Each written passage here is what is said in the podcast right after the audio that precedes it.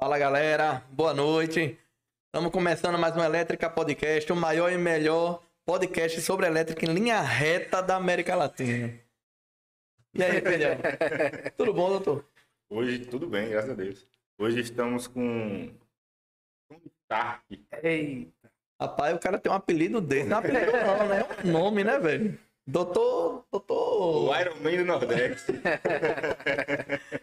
E aí, filhão, manda as boas, cara. Tudo bom? E aí, pessoal, tudo bom? Tudo doutor Eriton Deus. Cavalcante, né? Pra, Exato. pra, pra quem não sabe ainda, fala aí, doutor. Tudo bem? Exato, Eriton Cavalcante, intruso, né? Engenheiro mecânico no meio da galera da eletricidade aí, mas vamos bater um papo aí. A primeira disciplina é, que a gente convidou aqui, que não é de elétrica, mecânica, né?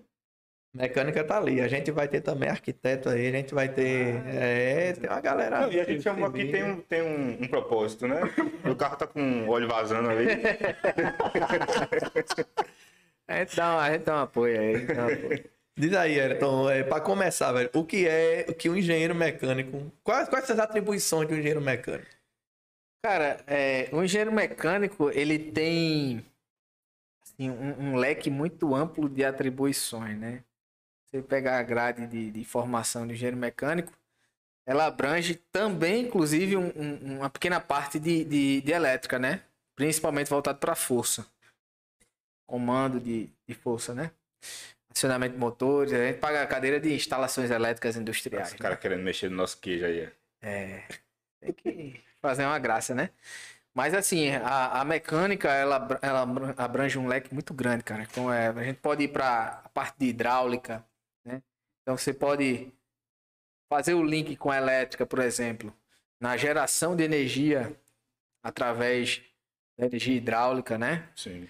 através da- das usinas hidroelétricas. Então tem esse, esse mix, a gente paga vê questão de, de- de turbinas, turbina Kaplan, total, as turbinas hidráulicas lá da- das usinas, né? E aí é, a gente pode ir para a parte de máquinas térmicas, que vem entre a parte de caldeiras, a parte de, de tur- turbinas a jato, né? A parte de, de geração de calor, refrigeração, já é outra parte também, a parte de refrigeração. Refrigeração é pesada, né? Refrigeração é pesada. mecânica pesada, bicho. Refrigeração, acho que é a parte mais chatinha que tem da, da Eu não mecânica. imaginava que era mecânica até eu precisar trabalhar com isso. eu tive que contratar para fazer lojas americanas, né? Paga nós. É... Tive que contratar o pessoal. Quem é que faz, cara? Refrigeração. Você que é isso, engenheiro de refrigeração. Não, Não, engenheiro é- mecânico. É engenheiro mecânico. Mecânico. É. Exatamente. E essa parte de, de, de a, vamos dizer assim, a refrigeração comercial, ela, é- ela é, não, não é tão complexa. Quer dizer, a parte que envolve refrigeração, mais, por exemplo, é, Por exemplo, você pega um empresarial, que a fachada dele é toda de vidro. Né? Então, são- é uns cálculos cabuloso, cara. Cálculo de, de transferência de calor é, Sim, sim. é chato. É muita EDO. Quem cursou engenharia aí. É DO. Ixi, Eu lembro disso, mas não. É complicado. Eu- É complicado. E aí tem essa área que é uma área muito boa, tem pouca gente, Uhum. né? Mas quem tem é especialista aí é difícil de entrar. Mercado aqui Nordeste É, tem, velho? tem, tem. Você pega um shopping, cara, é é difícil de o cara fazer um projeto para shopping, né? Porque tu tem que mencionar uma carga térmica absurda, né? É. Shopping, por exemplo, uma Ferreira Costa, um hiper bom preço. Então E são tem que projetos em consideração a, a circulação das pessoas? com certeza. Quem forma o fluxo de pessoas? Equipamentos. O cliente. o cliente. Ele tem que dar uma estimativa do, do né? a- vamos dizer, o arquiteto, né? Uhum. Junto com o cliente, ó, o ambiente tem tantos metros quadrados, aqui vai circular mil ergonomia, pessoas. vai circular não sei quantas pessoas e tal. E aí o, o pessoal da elétrica vai dizer, não, aqui eu vou ter é, sei quantos equipamentos que vão gerar calor, Sim, sim. né? Tudo isso é contabilizado para se fazer um projeto de refrigeração. E aí entra também a parte de é, estrutura metálica. É uma parte também que é muito forte na mecânica. É, a parte de utilidades. Que quem fazia era calculista, só que civil. O mecânico faz, bro. Olha, eu fazia loja de shopping, né? Construía lá, obviamente, eu e uma equipe, né? Óbvio, né? É, aí tinha uma parte de mezanino. Cara, e era o projeto mais caro de instalação que tinha era do mezanino. pô. É bronca. É incrível. E era é cálculo, doido. O cara calcula sapata, tudo, cada esforço em cada É, metro quadrado do exato. mezanino. A gente tava falando de um cliente aqui fora do ar agora há pouco, né? Nesse cliente que a gente tava comentando lá de, de Gravatar, é, eu fiz um projeto, ele, ele comprou um projeto a mim de, um- de uma estrutura metálica. É, um mezanino de três pavimentos. Aí foi conteira, meu amigo, foi conteira. O cara comprou o projeto, pagou quase 10 pau e não fez. Como é? Três pavimentos. É, três pavimentos. Faz, pô, a gente calcula. Inclusive, meu nobre, eu paguei quatro vezes resistência de materiais 2. Pra aprender mesmo, né? Pra aprender. Eu já sabia desde o primeiro. Desde o primeiro período eu já sabia. Pra tu ter ideia, na, na terceira vez que eu tava pagando, já tava. Da vida, meu amigo. Já tava estressado. Juro a você que eu pensei até em desistir da faculdade. Por causa dessa cadeira.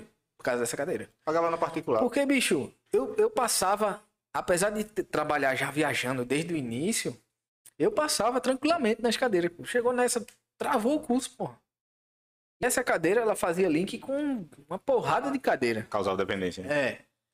Ela era pré-requisito de um, de, de um, um ramo lá, elementos de máquina, papapá, e assim vai.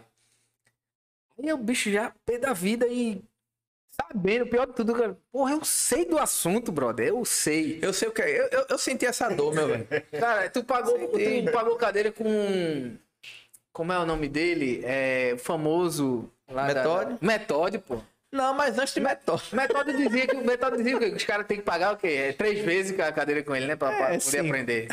Pois é, pois é. Olha, né, é o seguinte: eletromagnetismo era uma cadeira feita essa aí, de materiais, que travava o curso quase todo. E eu fiquei preso nessa cadeira acho que três vezes. Eu paguei três vezes. Na Tu terceira. viajava? Viajava, pô, trabalhava viajando. Eu entrei muito cedo no mercado. Como você, tá, a gente tava conversando aqui fora do ar, a, a minha situação foi delicada no início, né? Então eu tinha que trabalhar, velho. Tem boca pra alimentar, tem que trabalhar, né? Exatamente. São quatro bonecas.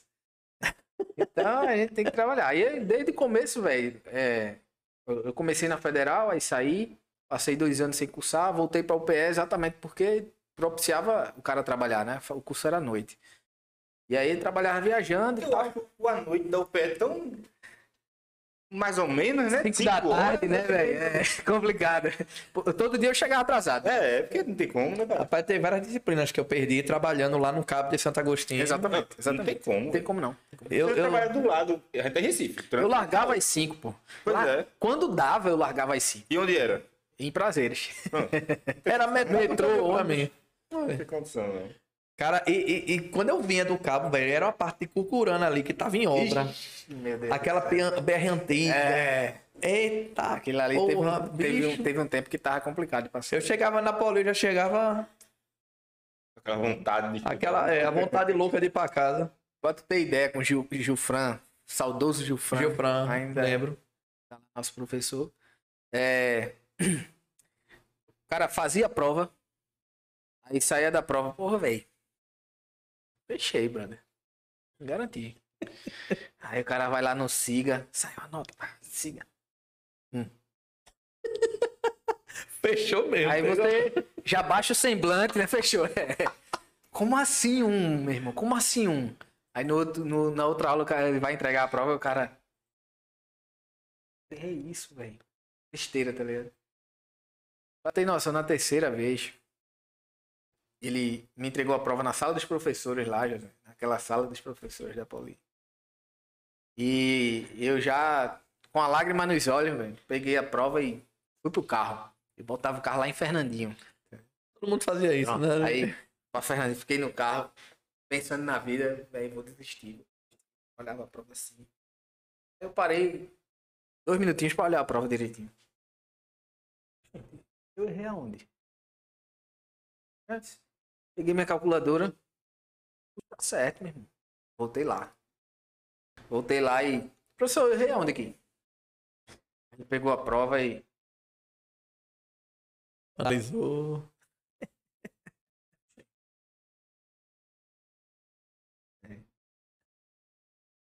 Peraí. é, Passou em cinco minutos, bicho. Aí, cinco minutos ele. Tu tá com a calculadora aí? Estou, tô. Aí ele.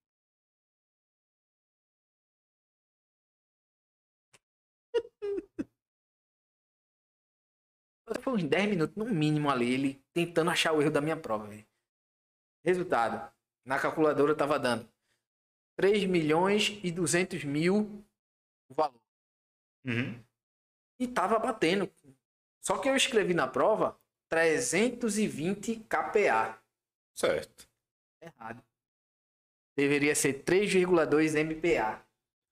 Pera aí, pô. A minha conta tava toda certa. Minha conta deu 3 milhões e 200 Certo. Pascal. Só que quando eu trans- transferi, em vez de escrever 3,2, eu escrevi 320 Ao invés de usar o o mega, tu usou o, O quilo. O quilo. Ele- é, com esse aqui, tu derruba uma estrutura. Pô, velho, mas o cara tirou 9 Mas só pontos, assim, né? certo. Tirei 5 nessa prova.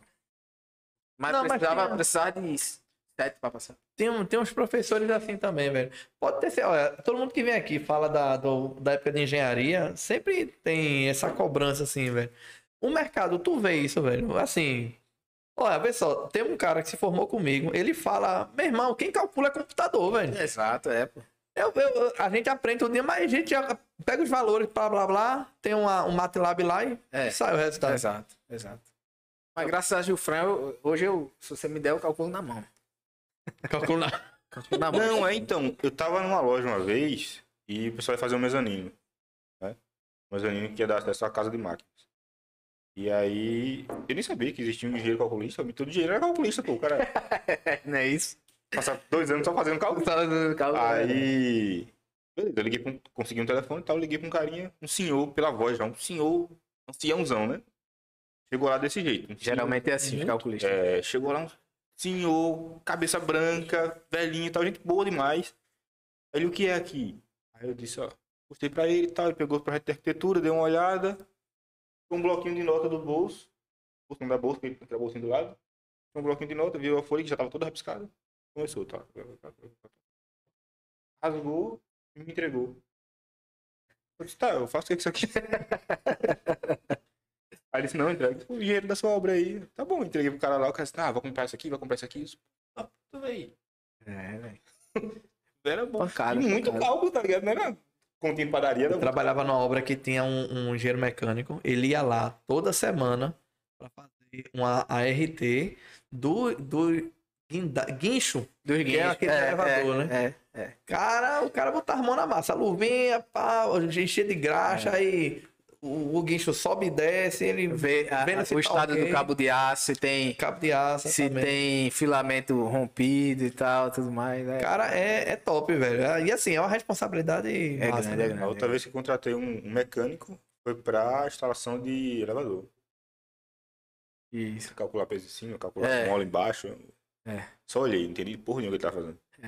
Agora, é, como a gente tava falando aqui, né? Mecatrônica é, é uma disciplina que mistura, né?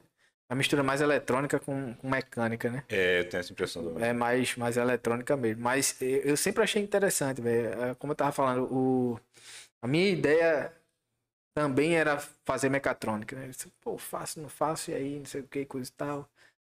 Aí acabei partindo para industrial mesmo. Mas sempre gostei, sem, eu tenho uma atraçãozinha por elétrica, né? Eu gosto. Gosto de mexer. Eu lembro que quando eu comecei a ver alguma coisa de elétrica,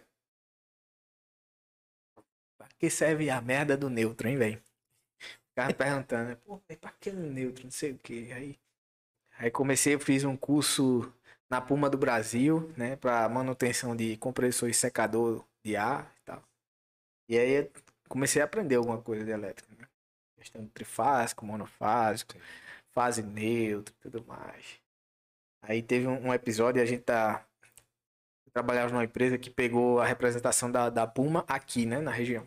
E a gente começou a vender compressor e dar manutenção, né? Instalar. Puma, Puma é uma marca de Puma- compressor. É, Puma é uma marca de compressor e ferramenta. Eu tava pensando na, na marca esportiva. É o Puma, assim. Ferramenta pneumática, né? Os caras trabalham com essa parte de ar comprimido. Aí a gente começou a vender umas maquinazinhas dos caras e tal, pá, instalava e começava a dar manutenção também. Bicho, teve um. Fruta Plus. Vendeu um compressor lá.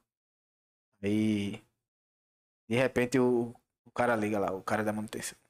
Ah, o compressor tá disparando direto, bicho.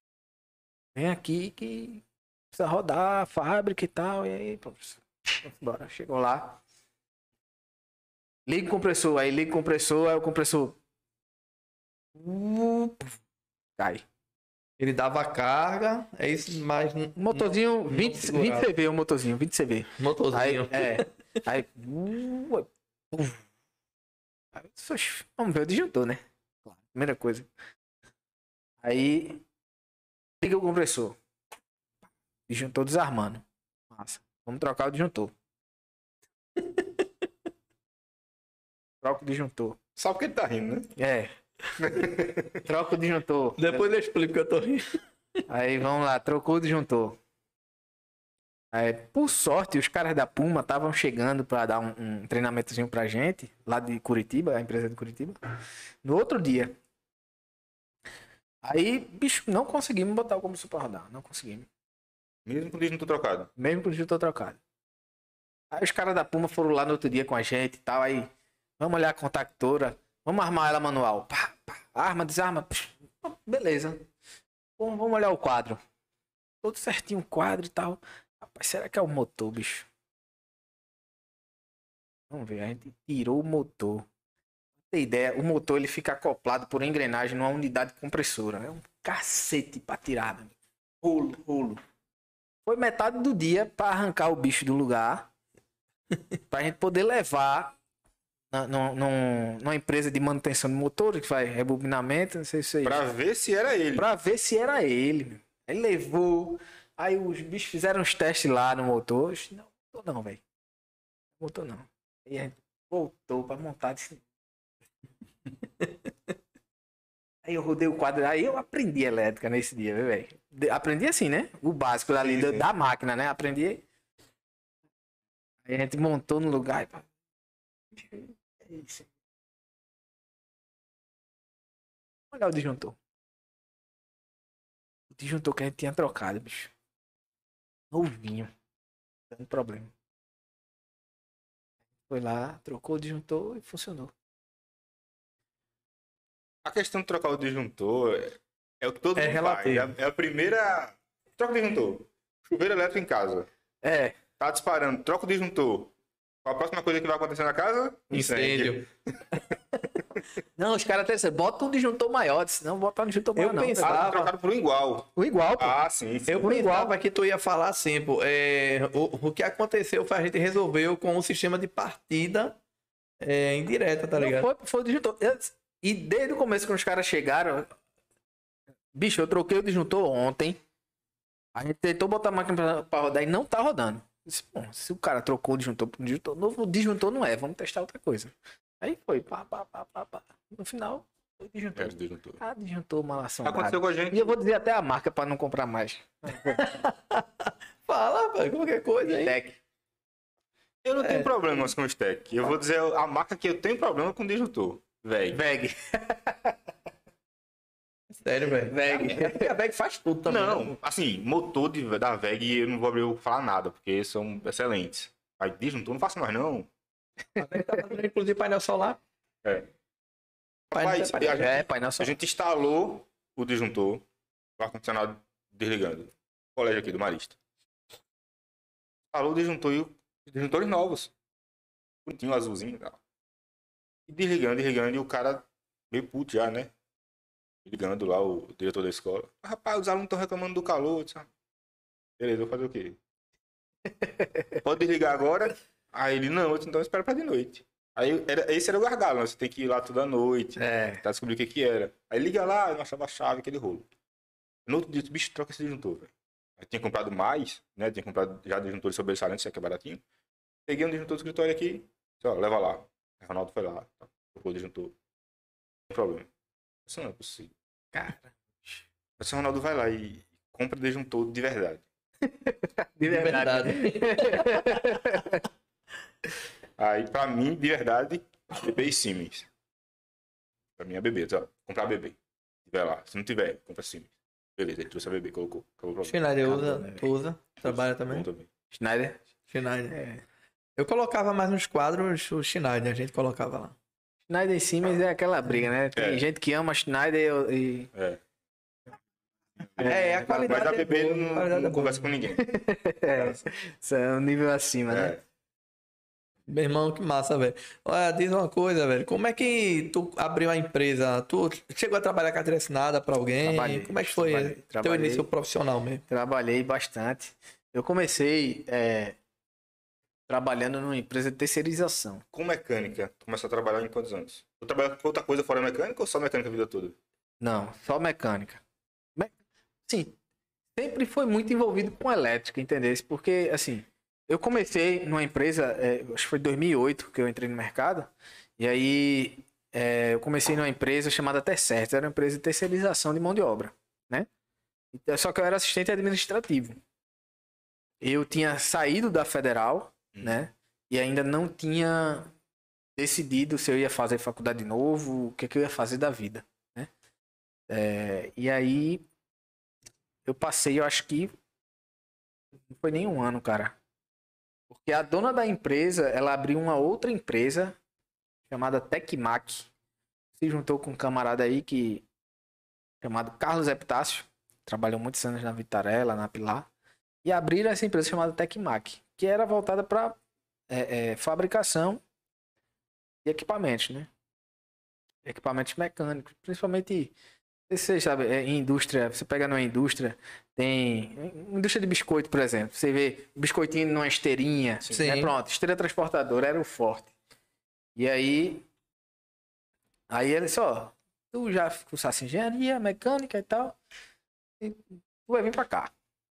Pronto, aí eu comecei a trabalhar com o Carlos Tu já cursou engenharia, tu tinha feito quantos períodos? Dois. Eu fiz porra nenhuma de engenharia. Só cálculo cálculo, só cálculo. É, cálculo 1, física, química. Tu já fez engenharia? Pois é. A, a, a, mecânica que eu tinha mexido era o li- liquidificador de casa, essas coisas assim, né? Aí pronto, aí pronto. Foi uma escola maravilhosa pra mim. Comecei a aprender e tal.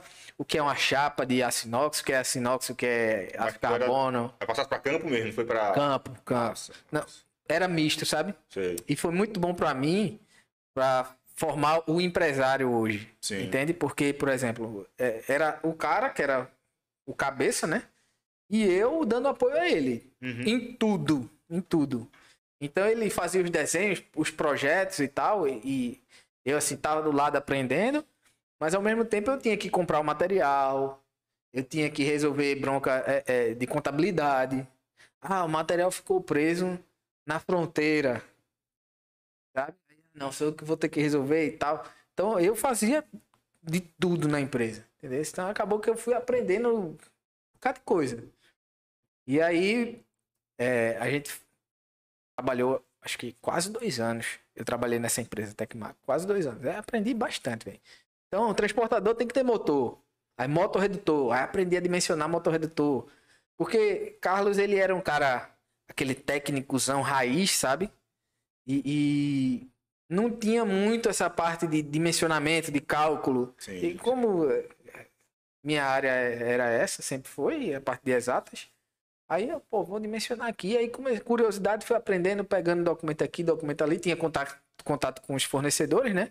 Então, ah, como é que eu faço para dimensionar isso aqui? Aí os caras, não, tu faz assim, papapá, pronto. Aí eu aprendi a dimensionar mo- motorredutor, entendeu? Qual a potência que eu preciso aqui para... Desenvolver relacionamento com o fornecedor. Exato, exato. Isso foi fundamental.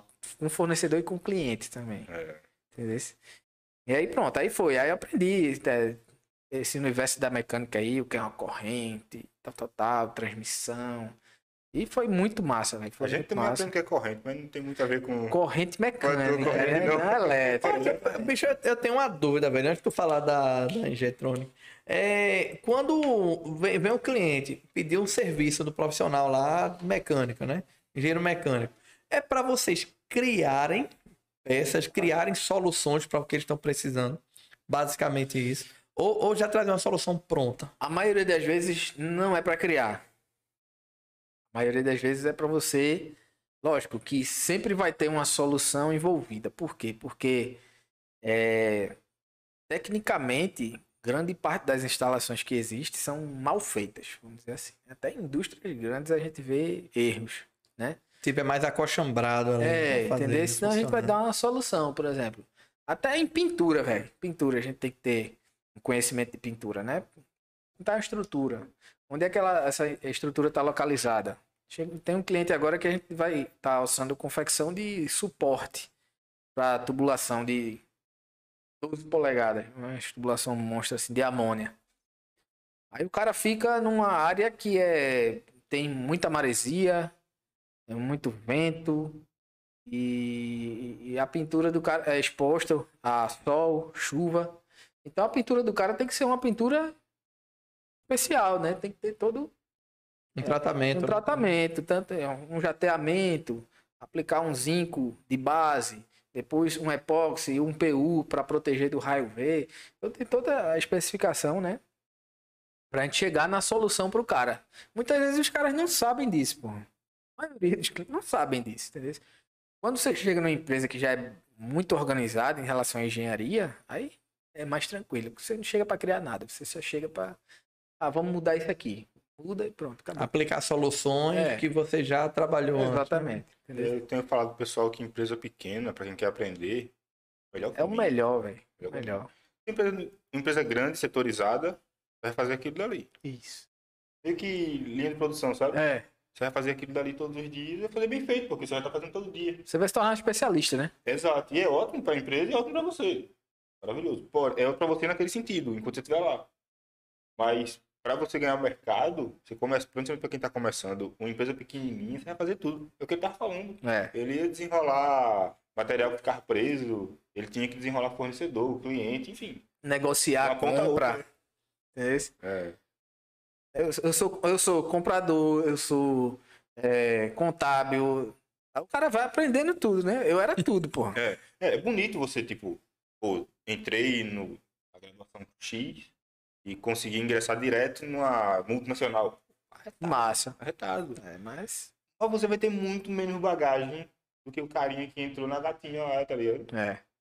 Não quer dizer que ninguém é melhor do que ninguém nesse ponto. Talvez o cara é muito melhor é. São dois perfis, né? Dois perfis. Um É. vai ser mais generalista, Isso. é, aí tem um potencial muito maior para ser empreendedor. Muito Né? mais. O cara que é especialista, ele tem um potencial menor para ser empreendedor. Ele vai ser um consultor excelente, Isso. né?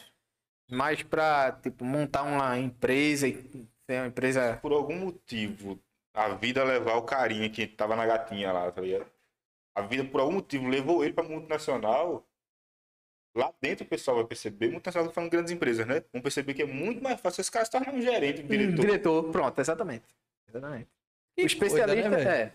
O especialista o cara vai ser o, o- É mão de obra. né? É. Mão de obra. entendeu? Não necessariamente mão na massa, mas mão de obra. Vai ser Ó, eu, eu, eu vou pular para Ultragás. Eu trabalhei na Ultragás, foi a última empresa que eu trabalhei de carteira assinada. E, por exemplo, você cima tinha... do caminhão. É, blá, blá, blá, blá. Ô, gás! aí, aí pronto. Aí, um exemplo disso era o presidente da Ultragás, que é... é o nome dele agora, André, alguma coisa. E aí tinha um cara também que a gente tinha muito contato e era ele era um consultor nacional da Ultragás. O cara é especialista em GLP, em gás liquefeito de petróleo, especialista, mano, especialista. Os dois meio que começaram juntos. Só que esse cara aqui, muito técnico, muito especialista em GLP, ele se tornou um consultor nacional. E esse aqui, que começou também como técnico, virou diretor. Por quê? Ele passou pelo comercial, passou pela, pela parte de instalações, parte técnica, aí foi para o administrativo, aí. Entendeu? É um caminho generalista. Sim, sim. É, Um cara desse se torna diretor. Especialista não, ele vai virar um consultor. Vai ganhar bem pra cacete. Vai. Vai. Mas assim, é um em, não sei, um em mil, né? É. Diretor, a empresa tem vários diretores, mas consultor só, né? Entendeu? O cara que é generalista tem mais, mais chance de, de, de- Sim, sim. A não ser que o cara seja um especialista, o especialista top? Porque falar Cara, de, velho, um- de GLP, você sabe quem é o cara. Entendeu? É, se tornar referência. Referência. É. Referência. Tem um- uma trilha pra você chegar a ser uma Bastante, referência, né? É. Você não vai conhecer, ah, quantos anos aquele cara, aquele cara é referência Geralmente é coroa, né? de? GLP. Quer dizer, você não vai ver quantos anos aquele cara tem? 30? Não, não tem. Não tem, não tem. Não tem. tem. Tem 80, tá bom. É. Cara, eu tenho uma visão assim, óbvio, é a gente conversando é que vai lapidando as coisas, o conhecimento vai ampliando, né? É, é quando você não conhece muito o mercado, aí você fica assim. A questão do, do engenheiro mecânico, na minha visão, eu sempre vi aquele danado Telecurso 2000. aí tem um danado fazendo a porra do, dos torneios mecânicos lá. O cara Fazendo, deitado embaixo do carro, saindo do carrinho. não, Trabalhei também com torno. fa- fazendo a É, eu- peça. Eu, acho que eu trabalhei é por quase que eu, tudo é por isso engenharia que eu, que eu- que eu perguntei, Ayrton. Tipo, tu mandava fazer peça, ó, tô precisando dessa peça aqui pra entregar pro cara. Isso é uma atribuição Também, também. nata, né? Eu trabalhei na Home também, Indústrias Home. A Home, ela é, é a maior metalúrgica do Brasil. A primeira indústria brasileira multinacional. Tem 90 e tantos anos. Eles têm... Hoje a Home está, acho que em 60 países do mundo. Lá foi CLT também. Hã? Lá tu foi CLT também? Lá eu fui CLT. Só que na Home eu fui vendedor. O relacionamento com o cliente aí. Vendedor técnico, né? Aí o que é que eu fazia? Eu chegava num cliente, ah, é, é, por exemplo, é, eu vou precisar fabricar peça para Jeep. Chegar no cliente, tem um cliente aqui que quando a Jeep chegou, "Ah, a gente vai precisar fabricar o molde para Jeep, o molde da, da prensa. Massa. Aí qual é o tamanho do molde? Entendeu? Qual é, qual é o material que ele vai cortar? Tudo mais, pra gente ver esforços. Então a gente dimensionava uma máquina pro cara, pelo tipo de operação que ele ia fazer e vendia. É um vendedor técnico. Né? Sim, sim. Aí o cara aprende essa parte, aprende essa parte de usinagem, entendeu? Mas voltando, voltando, na Tecmac, né? é, eu pedi pra sair da Tecmac porque os caras queriam pagar muito baixo, aí eu disse, não, eu vou pular fora. Só rapidinho, muda o conceito que muita gente tem que eu tinha. Que pra mim, morsa e torno É a, a mesma mesma, coisa. É. Não é não. Não é não. O, o que chama torno de bancada, tem gente que chama torno de bancada, porque o nome torno, ele, ele, ele- ele- Não sei por que ganhou esse nome torno, mas o nome torno vem de tornear, que é, É. circundar, né? Sim. Então, o torno mecânico, ele tem uma placa que você prende ele a peça na placa e ela gira, né?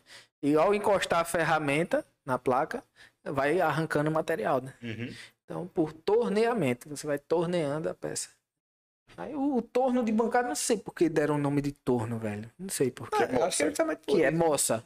Mas, Ah, a, a, a- Desse é morsa. mas peão gosta de chamar de torno. Torno, é. Eu sabia, eu achava que era torno. Eu não comecei, eu não comecei. é, Tem que mostrar as duas, as duas máquinas pra mim. Eu não comecei a Eu entrar em um contato. torno. É o torno. Eu não comecei a entrar em contato com, a, com as máquinas é, com o pessoal técnico. Eu comecei com a peãozada. Era peão, né? Aí, pra mim, quando alguém falou moça, eu disse, não, não tô. tá errado aí, né? Pois é, pois não. é, bicho. É um animal, não tem nada a ver. Aí pronto, na, Te- na Tecmac era muito mais área de metalurgia e envolvia também a parte de acionamento elétrico e tal. Então, eu, eu descobri o que era um trifásico, que eu não sabia. O, o- aprendi o que era um neutro. Ah, o neutro serve para fechar o circuito, né? Neutro, quando não tá, o equipamento não está acionado, não passa a corrente, né? Tudo aquela. Aprendeu que neutro né? dá choque. É. Ah, neutro não dá choque, rapaz. O trifásico não tem. O trifásico é, é, equilibrado, né? No senoide de 120, ele não tem neutro, porque a corrente neutra Na é verdade, zero. não precisa. Não precisa, porque a corrente é zero, Mas, né? é, acho que é uma lembra, do, tu situação lembra do cálculo? raríssima. Não, pior que não. É sério, velho. Porque você trabalha com distribuição. É, exato. Geralmente, A distribuição. carga é a carga é variável. exatamente, velho. Você não tem é, distribuído igualmente entre as três fases. Eu trabalho com indústria.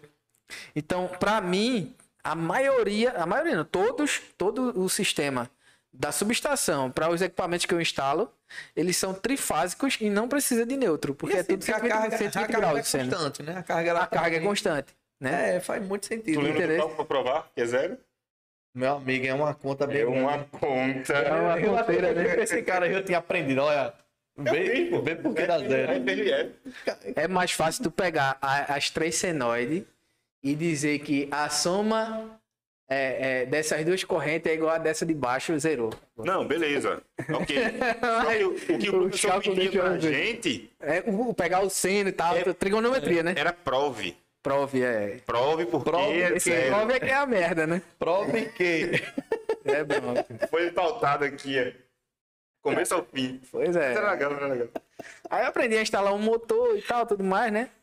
Aí depois eu fui pra essa aqui, a Mac Belting, que foi a, a- Comecei a trabalhar com ar comprimido, já é um negócio diferente, né? Uhum. Eu comecei a trabalhar com ar comprimido, água, sistema de bombeamento e tal. Então já foi outra área que eu aprendi, né? Aí a gente pegou a Puma, foi esse evento aí que eu contei pra vocês do, do, do disjuntor. Aí a gente fazia manutenção, é, é, nessa parte instalava, fazia instalação elétrica e tal, Sim. sim. Do- dos compressores, secador, Aí tu saiu mais. de vendedor técnico e voltasse pra. Não, lá, lá no, no- na Tecmac eu era tudo, né? Ah, tu era tudo lá. né? Era tudo. né? Eu não vendia na Tecmac, não, não vendia. Eu só resolvia as broncas internas, Ah, fazia um desenho ou outro Tu foi vendedor técnico na. na home. Na home, sim, Na sim, home. sim. E aí nessa, nessa eu comecei a vender. Nessa eu comecei a vender. Uhum. Mas era aquele tipo de vendedor assim. Ah, o cliente ligou, vai lá. Na Eu tô precisando disso. É, Sim. eu tô precisando disso. Aí, pronto. Aí eu vendia pro cara a solução. Ó, isso aqui, tu vai precisar disso, disso. Ah, pô, é isso aí É, tal. você vendia solução. Vendia a solução. É, exato. Entendi. Eu não é, batia de porta em porta para tentar vender a, a prospecção. Né? nessa, nessa função. Na MacBelt eu passei um ano. Um ano. Aí é, eu fui. Ele, ele me chamou para eu poder fazer o que eu fazia na Tecmac, que ele também gostava de fazer um transportador outro lá, mas muito voltado para a parte de tubulação de ar comprimido, compressor, secador, tal, tal, tal, bomba pneumática. E aí eu, eh, já foi outra coisa que eu desenvolvi e aprendi, né? Eu passei um ano lá, saí, é meu amigo até hoje, Antônio, Antônio Farias. E aí eu continuei nessa parte de. Aí foi quando eu abri a. a, a Regetronic. Eu abri a Regetronic. Foi o que aconteceu? Foi a última que você trabalhou, foi a Puma. Não. Porque a Regetronic ela passou um tempo fechada. Paralelo. Por quê? Porque quando eu, eu, eu saí da, da MacBelting, eu consegui um contato com o pessoal da Chicago Pneumatic, que é outra fabricante, concorrente da Puma. Entendeu? Aí pronto, aí passei um tempo com os caras lá e tal. Ó, abre uma empresa para se tornar assistência técnica da Chicago aqui em Pernambuco. Sou isso agora. Oportunidade, né? Batendo na porta. Não tinha um É, real no bolso. assim, um bem, bem, bem, bem alinhado, né? Digamos assim, né? Demais. Eu não tinha um real no bolso. Não tinha carro. Tinha nada. Aí eu cheguei pro meu pai. meio ou uma... Não, eu cheguei. pra- Foi ousado. Eu, eu cheguei pro meu pai e pra minha mãe e disse: ó, apareceu isso, isso, isso, isso. Eu vi aqui, eu preciso de 500 reais pra abrir uma empresa. Tá alinhado, como tu dissesse, não. Aí. Tu acha, rapaz, não sei o que e tal. Isso é uma oportunidade dessa. É, nossos pais geralmente ficam. Receiosa, né? É. Aí, beleza, me deram uns 500 reais, eu fui lá na Giuseppe, abri a empresa, peguei um contador que era amigo do meu pai, ele me ajudou. Ah, Eu mesmo fui lá, documentação, abri a empresa. Ali, já era ali embaixo do Ali Júnior Bezerra, né? Já, é, já era ali já.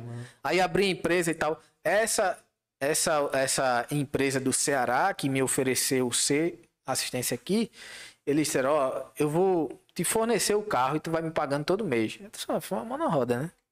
Sim. Então, ah, beleza. Aí eu peguei o carro e fiquei. E ainda tinha uma carteirinha pequena de cliente já. Aí eu disse, "Oxe, é aqui, meu amigo. Aí madeira. Aí fui. Aí comecei a fazer manutenção eu mesmo. A empresa era eu. Aí eu ia pra dentro do, do compressor. Tinha- um compressor na- lá em escada. Na uma empresa chamada PPL, prestar serviço para refinaria de pintura, jateamento. sim. 200 CV o compressor. Eu entrava, eu entrava dentro da máquina, bicho. Eu entrava dentro da máquina. Motorzão, pá, 200 CV. Meu Monstro. amigo, eu não faço ideia como dimensionar a porra. É muito bem você vê, é muito É bruto, é mano. grande, bruto, pô, demais. Aí eu saía, velho, saía preto. Até porque eu, eu cuidava do compressor elétrico e de dois compressores a diesel. Aí pronto, eu aprendi a, a mexer em motor diesel também. Aí É, aprender, aprender essa parte aí de motor diesel. Aí pronto. Aí só que, bicho, eu comecei a querer abraçar outras coisas. Já fazia tubulação. Não vou dar só manutenção em compressor, vou querer fazer instalação também. Aí fechei dois, dois, dois clientes e tal, pá. Pô, fiz a instalação e tal. Na hora de pagar, o cara começou a fuleirar. Os Mano. dois atrasaram o pagamento. Eu não tinha capital, comecei liso. Aí Chegou no momento que eu disse, bicho, eu não vou aguentar não. Já tinha funcionário também, já. Não, só era só eu. Só tu, né? Mas tinha em casa para sustentar e os caras atrasaram e eu tinha que pagar o fornecedor, pá, pá, pá, pá, rolo danado. Aí disse, eu não vou aguentar segurar mais não. Também não, não, não conseguia expandir, porque eu tinha que também fazer o comercial, mas ao mesmo tempo tinha que atender o chamado e era eu sozinho, não tinha dinheiro para investir, para contratar um técnico. Sim. Entendesse? Ah, vou contratar um técnico aqui para eu poder vender a empresa. Eu não tinha condições, então era eu sozinho. Aí também. que a gente é carente, todos nós somos carentes, é de saber como se empreende. E ninguém Exatamente. ensina. Exatamente, ninguém ensina. Começa quem tem as coisas no lugar na cabeça. Tá. Porque ninguém ensina, cara. Não tem, assim, hoje tem. Você pode ir lá pagar um curso, É, você tem que ter dinheiro. Geralmente quem tá começando não tem dinheiro. é cara. exato. A maioria dos brasileiros que vão empreender, a maioria é porque, pô, tem nada pra fazer, tô desempregado, tal, preciso vender alguma coisa, preciso de dinheiro, começa. Tá? Exato. São poucos os que, tipo, ah, eu quero fazer tal coisa, tenho dinheiro É. vai faz, é difícil. Poderia ter um, uma matériazinha dessa na escola pra dizer, ó, é assim que Com faz, certeza. tal. bicho. Com certeza. E Eu logo tinha no 25 começo- anos na época, pô. Eu tinha 25 anos. E né? logo no começo assim, Novo. você depende foi- muito. Não, eu abri a minha, eu abri a minha em... Não tinha 25, não tinha menos de 25. Foi quando tu me ligou. Eu lembro, mas. Tu me ligou, tu me ligou me falhando, pô. Que ano era aquele Ah, 2011. pô, 2011, 2012. Pronto, eu abri, eu, eu abri em 2012. Pronto, abri a minha em 2011. Eu abri a eletrônica em 2012. Aí pronto, aí eu disse, bicho. que mercado. Aí eu é, é, tinha participado da, da, da montagem da fábrica nova da Zeca Sorvetes na época. Aí eu Renan, ó, tem alguma vaga aí e tal? Pá. Ixi, Tem, cara. Fiquei nas Zecas.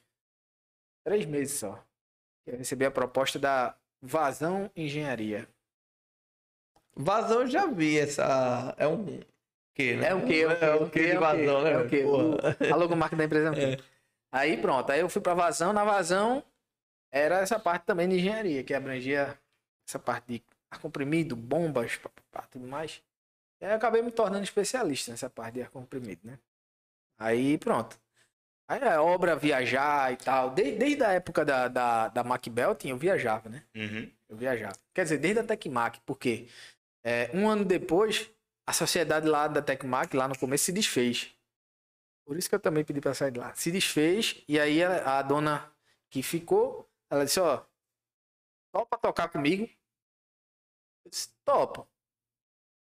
Aí pronto, a gente passou seis meses, eu, eu fazendo agora o que eu fazia mais do que o cara fazia. Eu tava projetando também já. Uhum. Pronto, aí chegou nos seis meses, eu fui pedir um aumentozinho. Velho, Ó, ela vai reclamar, natural, né, velho? É, mas aí, pô, Pra que que aumenta? ela já não tava dividindo o lucro com o sócio mais. Pô, Né? bronca, né, velho? Podia. Podia. E, e eu pedi o que na época, velho? Eu ganhava 1.100 reais. 2000 e... Velho. 2010. 2010. Ganhava 1.100 reais, que era o quê? Era dois salários, né? Na época, acho. Dois salários mínimos. Era. Nessa faixa. Ganhava 1.100 reais, eu disse, ó, eu quero 2 mil. Ela, só pago 1.350. Eu disse, então não dá pra mim não. Dá pra mim não. Aí, pronto, aí separou-se. Aí pronto, aí quando é, é, Tu pedisse pra sair de todas que tu trabalhou. Agora esse bicho Eu conheço um aí- cara que faz a mesma coisa, velho. Esse bicho aí. Mas é, pô. Aí na vazão, porque é, é, a gente teve um. Não pode ver o RH que quer ir lá pedir demissão. Foi-se esse tempo. É, Tô mais estabilizado. na vazão também, a gente chegou num acordo lá e eu pedi pra sair. E da vazão, eu pedi pra sair também porque minha terceira filha tava nascendo, né? E aí eu tinha já uma grana para receber da vazão, de, de comissão, que eu também vendia. Eu vendia, fa- fazia um bocado de coisa lá também. E aí, eu disse, pô, minha filha vai nascer, eu vou ficar em casa. Pelo menos uns três meses. Aí saí da vazão, acho que final de novembro, ela nasceu em dezembro, eu fiquei dezembro, janeiro, fevereiro e março. Ficar em casa de boa, tá? Custo tudo pago. E quando chegou março, aí eu vou procurar emprego. Aí foi quando foi quando a home apareceu. Aí em abril eu entrei na home. Aí eu passei quase dois, dois anos e pouco na home. Dois anos e pouco na home. E aí apareceu a Ultragás. Aí a Ultragás me ofereceu o dobro do preço. Do, Bicho, do, do, perguntar. dobro do salário. Aparecia porque tu ia atrás ou sempre. Pior que não, esse velho. A turma observava a Ayrton lá Não, e. foi não. Foi, a, a da home foi assim. Eu tava lá na home e tinha eu que eu atendia Pernambuco, Paraíba, Rio Grande do Norte e Ceará. Eu atendia quatro estados. Então viajava bastante também. Nessa época eu também fui. Bicho, minha, toda a minha carreira eu viajei muito, velho. Viajei muito. Eu não sei como eu consegui me formar em seis anos. É verdade. Bicho, eu passava semana, duas semanas por fora, sem ir pra faculdade. Duas semanas. Já fazia EAD e não sabia, vendo? Duas semanas, jura tu. Na, na home tinha época que eu, eu fazia assim, eu ia atender Ceará e eu fazia. Pegava um avião, descia no Juazeiro, passava uma semana no Juazeiro, pegava um avião, ia pra Fortaleza, passava uma semana em Fortaleza e voltava pra Recife. Ei. Arroiado, meu amigo. Aí, Eita, o, o, o vendedor técnico de Salvador, ele já tava agoniado. Por quê? Porque a home, é- ó, pra quem era acomodado, se o cara fosse estilo funcionário público, passava 20 anos na home. Porque eu tinha 250 reais para gastar por semana com visita, ou seja, combustível e alimentação. Isso dava três dias no máximo. Se eu fizesse uma visitazinha mais longe, eu só podia visitar duas vezes na semana. E o restante, não tinha o que fazer. Caramba, velho. Era ficar parado. Parado. Aí então o cara ficava ligando pro cliente. Mas é um mercado muito restrito essa parte de usinagem. entende? Muito restrito. Aí o cara ficava já chato, porra. Toda semana ligando pros mesmos clientes. É. Aí, aí Rafael, que era o vendedor lá de Salvador, ele se, se incomodou, aí começou a procurar. Aí procurou, procurou, procurou, procurou. Eu já tava ficando entediado também. Aí foi fazer entrevista na Ultragás. Aí o pessoal lá perguntou: Ah, tu não tem ninguém em Recife pra indicar, não? Ué, na lata. Tem. Que presente. Então, ó, ureia, que a gente chamava ureia seca, né? Sim. Ureia, é. Uma indicação aqui da outra gás pra tu. Vai querer? Ô, mandei. Vou mandar meu currículo. Pronto, mandei o currículo. Participei da seleção. O salário era. dava pra ganhar quase o dobro. Oxi. Felizmente, home. Tchau. Tchau. Aí pedi pra sair também da home. Mas na outra gás viajava muito? Não. Só ficava rodando nos bairros, fazendo entrega de Não. Na outra gás. Já pensou? Aí, aí foi outro, outro ramo, né? Na, na home eu aprendi a parte de usinagem. Então, é, já é outro ramo também da mecânica que eu aprendi. A parte. Já tinha contato com a metalurgia, mas usina- usinagem é muito específico, velho. Usinagem é algo. E tu ficou com o carro da, da. daquela que quando tu abriu a empresa? Fiquei. Ficasse com o carro? Fiquei, porque eu tava pagando, né? Pagando o carro. Fiquei pagando o carro. E, e- e na vazão, eu tinha um carro da empresa, né? E na home, é, eu tive que comprar um carro pra mim pra poder. Aí eu Sim, comprei. sim. Comprei um carro e fiquei rodar com o carro. Eles pagavam Bicho, eu tenho um vizinho que trabalhava na vazão. Eu só vi esse cara acho que uma vez na semana. Porque o cara só via fora. É. Só via viajando. Principalmente se for técnico, meu amigo. Se o cara for técnico na vazão, o cara viaja muito. Porque é, é, os caras têm um parque da Ingesol Rende. Então, dos compressores da Ingesol Rende no Nordeste, de Rio Grande do Norte até Alagoas, é da vazão. Então, o técnico fica viajando esses estados todinho, entendeu? Aí, na home, eu comprei o carro, fiquei e tal. E aí foi quando eu, fui pra Ultragás, né? Na Ultragás, eu era tipo um gerente de contrato. Uhum. Porque eu atendia a parte é, de fornecimento de gás industrial, alguns industrial comercial. Entendeu?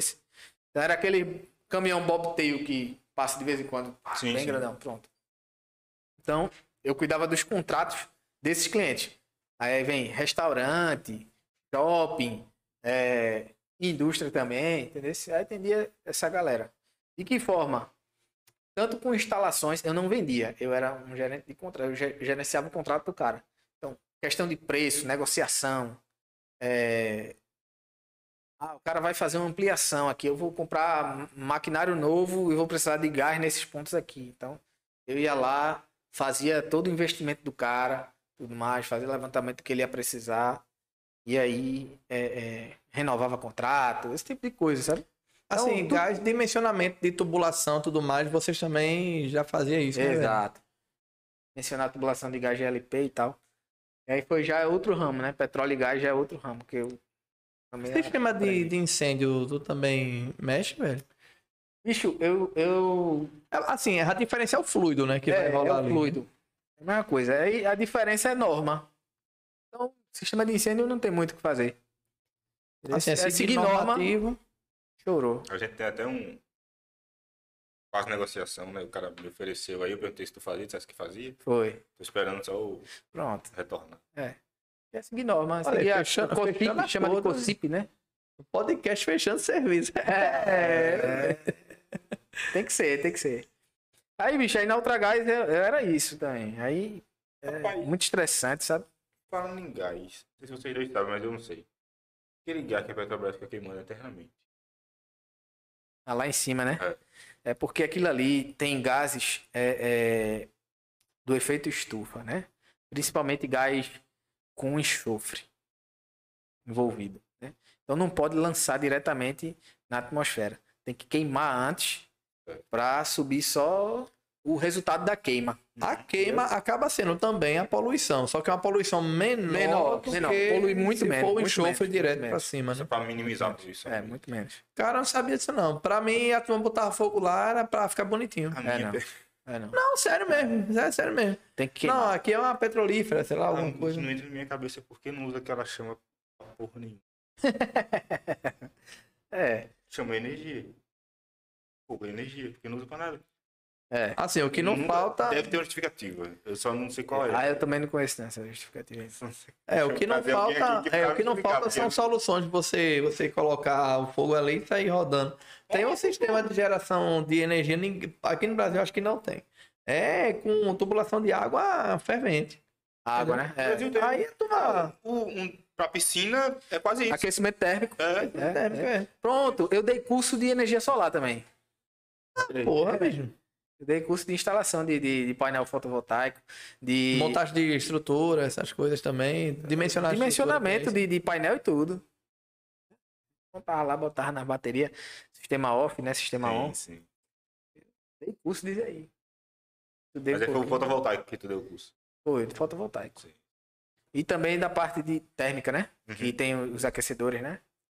Os aquecedores térmicos. Boilerzinho e tal. Só aquece lá Esse o. que tu tava painel. falando, se eu não me falha a memória, tem um do Canadá. Acho que é Canadá. gigante, velho. Tipo, o pessoal sempre compara a área com campo de futebol, né? É, Sempre. Tipo, 80 80 de futebol. campos. pode crer, pode crer. Entendi. Um monte de mangueirinha assim, parece mangueirinha, vem do alto, né, do drone. Um de mangueirinha assim. Mas isso aí são as máquinas térmicas que ele falou no começo aí, tá ligado? É o estudo de máquinas térmicas. Tem você também. Tá, você tá esquentando de É. um lado. pá. Isso. Esse de água aí que tu falou é o seguinte: tem espelhos, né? Que são projetados voltados para uma torre. Que é uma solução salina, na verdade, não é nem água, é uma solução de sais, né? E aí, esse espelho, ele côncavo, né? Ou é convexo? Ele Não, é- reflete, ele. Côncavo. côncavo. Ele, ele reflete a luz do sol nessa torre. Essa solução ela é aquecida, aí passa por um, um- um- um- uma, uma, uma turbina, sei lá, e, e aí gera energia. Tem esse foguinho lá podia usar pra qualquer coisa desse tipo. É possível, é possível, é possível. Mas assim, tem que saber o quão. Porque calor é energia, né, mano? Calor ali. Meu irmão, se alguém não fez, pode ter Eu certeza que é porque não vale a isso. pena. Eu penso isso. Se alguém não fez, é porque não vale a pena. Talvez aquele foguinho ali Eu acho o custo, apesar que a gente vê de longe, e é uma chama. do cara. E não Tem, tem, é, na, tem na refinaria e tem também, não sei se vocês já, já observaram, na Arlanxel, antiga Coperbo. Onde é que fica? Fica ali na, na entrada da O que eu- PS60. o que eu vejo- A P60 é. O que eu que vejo é do teve uma história que aquilo ali explodir. A do pedágio é, é a É refinaria. a refinaria, né? É, é bem antes. É, tipo, quando você vem pela BR-101 nova, que vo- você tem a opção de ir pra escada, né? Sim. Ou descer pra IPS60. Isso. Aí você pega, na verdade, sentido praia assim, aí faz aquela voltinha, desce e já pega ali a, a pé. Acho que ali já é PS60. Não, a P60 é quando. É entra, tem BR-101 que- antiga, então, aquilo ali. Rally ainda é 101 É, 101 antiga, é. Então pega a 101 A. PS60 é quando tu vem 120, faz uma curva que tem uma lombada eletrônica de 40. Pronto, é ali. A cara só falta. Agora, Exato. eu, sei- agora eu sei onde é. Sabe? Pronto. Então ali do lado tem uma petroquímica, que é, é- e é privada, né? Uhum. É privada. Então ali também tem a Você chaminha. lembra de uma história ali que tava pegando fogo, mas aquilo ali vai explodir, ali é vai bomba acabar com metade do cabo. Aquilo ali é uma bomba relógio. É, pô. Aquilo ali tem uma manutenção tão pesada. Você lembra tem, que pegou tem área restrita. um pegou, tempo, pegou. velho? Teve incêndio, teve incêndio. Tem área restrita que A galera fugindo do é pesada ali, pô. É pesado. Esperando só o Tibum. Eu trabalhava lá. No, no, no, no shopping. Não, que eu, eu só fui saber, a turma tinha, tinha apagado já. Mas meu amigo foi e disse, disseram que foi um fogo da pouco. Se explodisse ali, não ia ficar nem um retrato na parede de casa. É, mas é verdade. É verdade. Ele ali é pesado. Mas Aí- a manutenção existe. A manutenção lá Existe. E, e recente eles estavam com uma parada lá, agora eu fiquei sabendo. Recente mesmo, agora em setembro. Teve uma parada grande lá de manutenção. Eles param mesmo. Mês de setembro, assim, para, para a fábrica para manutenção, porque não pode rodar com nada de vazamento ali. Nada. Não, mas é, é, é bronca. queria tanto que as pessoas que, que lidam com elétrica, não os profissionais, mas as pessoas que contratam os profissionais que precisam né, do serviço de elétrica, tivessem essa mentalidade. Porque os caras só contratam elétrica. não pagam. Tá escuro aqui. É, pode crer. O que aconteceu? Não sei. Eu costumo dizer o seguinte, a turma só lembra, não é só lembra, né? A grande parte da- do, do público só lembra da gente quando precisa, de fato, né, velho? Não é mentira, não. Pronto, acabou. Mas já, acho que também é teu caso também. Também, também. É. Também na mecânica tem isso aí. Ah, vou contratar o pé de escada aqui. Eu passei por isso recente, pô, na indústria em Caruaru. Contratar o quê? O pé de escada. Pé de escada. É, Não sabia nem que esse cara tinha pé. pois é. Aí contrata o pé Olha. de escada. Opa! Tira aqui a barra que não tá patrocinando. Opa, vamos tirar aqui, ó. Porra aí. Ele levou a sério. É. E aí contrata qualquer pé de escada aí, pô. Vou fazer depois da, da besteira e. Beleza, mas o que é pé de escada? Pé de escada são, são é, por exemplo, você pega seu Zé, Ah, tá, entendi. seu Zé ali da esquina, que trabalha ele e o filho dele, são técnicos, massa. Eles vão executar. Pode até executar bem o serviço. Mas a Senão- parte de senão- engenharia da Exato. dimensionamento. Entende? Eu penso isso. Tipo, funciona você contratar um velho. eletricista. Relaxa aí. Funciona você contratar um eletricista, a maioria das vezes. Só que, se sua instalação ela tem um pouquinho mais de detalhe, É. talvez isso passe despercebido, porque está fora da rotina dele. Uhum. Né? Não que esteja na nossa, mas como a gente tem conhecimento técnico, não vai deixar isso passar. Isso vai ser observado. Exatamente. O cara faz o que está na rotina. Se a rotina, vou simplificar aqui, se a rotina do cara é chegar lá e instalar uma lâmpada, ele vai fazer isso todas as vezes. Exato. Vou completar. Uma lâmpada incandescente, ele vai fazer isso todas as vezes. Se ele chegar lá e tem que instalar uma lâmpada que tem um reator, ele não vai instalar. E a tua É. lâmpada não vai acender. É. Cara, eu trabalhava em obra. Eu me lembro Tá muito. Vendo? Oxi, rapaz. Faz tio, é? Olha, eu trabalhava em Fortaleza, tá? Aí, fazer loja... Eu eu trabalhava com lojas de shopping, né? Aí... Eu lembro. história, né? Pronto, aí o que acontece, velho? Fazer a loja de shopping em si, um eletricista desenrolado, sabe ler projeto, ler a planta, ele vai, aqui vai ter tanto circuito, pá. MacGyver. O Tato... MacGyver, gente boa. Eu não sei que trabalhar com a gente. Enfim, é, desenrolado ele faz. É como tu fala, um pé de escada. Só que ele monta tudinho. Quando ele vai ligar da pau, ele faz oi. Aí é onde entra o cara com conhecimento. Meu irmão, eu sei que a turma tava batendo a cabeça. Fazia duas horas que tava parado lá, que tava tentando fechar o quadro e o DR desarmava direto. A turma não sabia mais por onde passar. Tinha gente já falando, bora passar outro circuito. Meu amigo, é muito, é muito cabo, tu é louco, velho. Não, bora achar o defeito, pô. Acabou achando. Agora sim, a gente é onde a gente entra, né? Exatamente. É onde a gente chega pra apontar, ó, o defeito é aqui. Isso acontece demais, Você cara. contratar o profissional, você contrata para resolver os problemas na sua casa, no seu apartamento, no seu condomínio, você contratar para sua indústria. Exato. Exato. É outro. outro Então o pessoal vai aprendendo devagarinho, gasta aqui, aí gasta de novo, aí gasta de novo, depois chega na empresa que vai resolver, aí já gastou três, Mas isso acontece demais, gente. demais, demais. Aí chega, ah, pô, minha máquina não tá funcionando. Aconteceu isso. Tem uma, fabricazinha de móveis do lado da minha casa, meu condomínio. Condomínio que eu moro. Aí o cara, pô, meu ar comprimido não tá chegando. Lá, lá no final a máquina tá reclamando. A gente vai lá, olha. Hum, hum, hum. Pé de escada que a gente tá falando Uhum. ele vai tentar dar a solução mais mirabolante possível. Porque ele não conhece o processo, Sim. o processo físico do negócio. Né? Não sabe é, é, é, a relação entre pressão e vazão. Né? Não sabe ver, ah, essa máquina gera quanto, consome quanto lá, vamos fazer conta. Não faz. Troca o disjuntor. É, né? troca o disjuntor. Aí, isso aí é, é, complica um pouco a vida da gente, né? Porque às vezes a gente chega, o problema já tá feito e contrata a gente para resolver a besteira que foi feita, né? E aí, cara, é... sobre a questão lá, eu tam- eu também pedi para sair da quanto tempo? Passei quase dois anos, um ano e dez meses. Um ano e dez meses. E Então já aí foram quase cinco anos da tua empresa aberta e parada. parada, parada. Aí o que foi que aconteceu? Eu pedi para sair porque começaram a ver algumas politicagens lá e acabou que meu meu eu, eu recebia salário e recebia por trimestre é, é recompensa se eu atingisse as metas, né? Sim. as metas de, de volume e inadimplência, que até isso era logística, administrativo, manutenção, engenharia, tudo, tudo, tudo.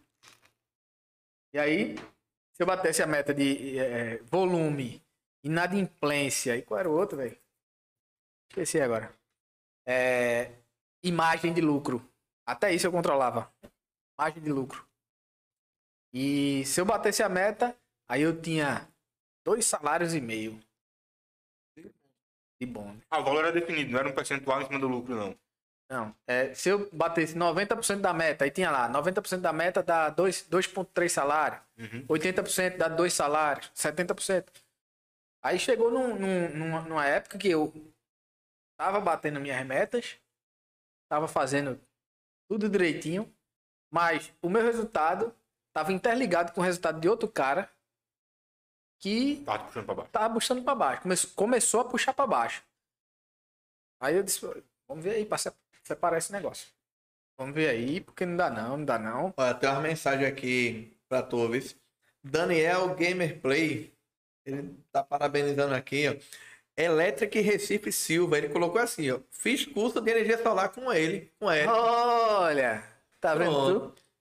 Antônio tá falando aqui sobre a época da Poli de novo. Eita. Eita, Antônio, é me- metódico como sempre, né, velho? Olha, eu vou começar, vou começar a lapidar essa palavra. Plácido Cruz, parabéns pelo podcast, sucesso, valeu, Plácido, tranquilo. É, Ronaldo Santos colocou aqui, ó, troca de experiência é muito boa, parabéns, pessoal. Show de bola, Ronaldo, valeu, meu irmão. Rapaz, esse Electric Recife Silva, É Maurício, rapaz. é, é o que eu tô achando aqui diferente. É, foi Maurício. um- Ele tá dizendo que é com ele. Caramba, velho, que massa, velho. Maurício. Show de bola. Talvez você não lembre dele, porque professor. É, tinha tal. muita É, gente. Mas Maurício é o eletricista. O melhor eletricista que eu conheço. É mesmo, bicho. E eu conheço uma do eletricista. Trabalhou muito comigo, né? Gosto cara é bom. Aí. Se estiver ouvindo, ele sabe que. Eu falo isso pra ele. É bom, bom mesmo. Assim, é um absurdo. Nunca trabalhou pra ninguém, diferente da gente. Nunca Nunca trabalhou trabalhou pra ninguém. pra ninguém. Pô, massa. Ele se formou. Aí vem aqui quinta-feira agora. Ele se formou. Aí viu que o pessoal na época do Senai lá pegando os alunos, levando pra fazer um negócio, cava buraco, não sei o que. Ele disse, não, não tô estudando pra isso, não. Aí o bicho preferiu pegar um alicatezinho, fazer uma, uma, uma malinha, botar na bike, começar a vender serviço. É o ele faz a mesma, não a mesma coisa na bike, né? Não, Mas ele continua vendendo serviço e vive disso, velho. Cara, ele fazia obra pra gente lá. A gente, quando procurava Maurício, é porque a gente tava cheio de serviço já, tinha que terceirizar alguma coisa. Cara, eu podia entregar a obra na mão dele, velho. Chegava lá, obviamente, conferir tudinho, mas. Cara, Tá gente bom, né? boa, boa. O cara gente boa demais. Hoje ele tá fazendo aí umas usinas solares, não só pra residencial. O Maurício é monstro demais. Cara, Ó.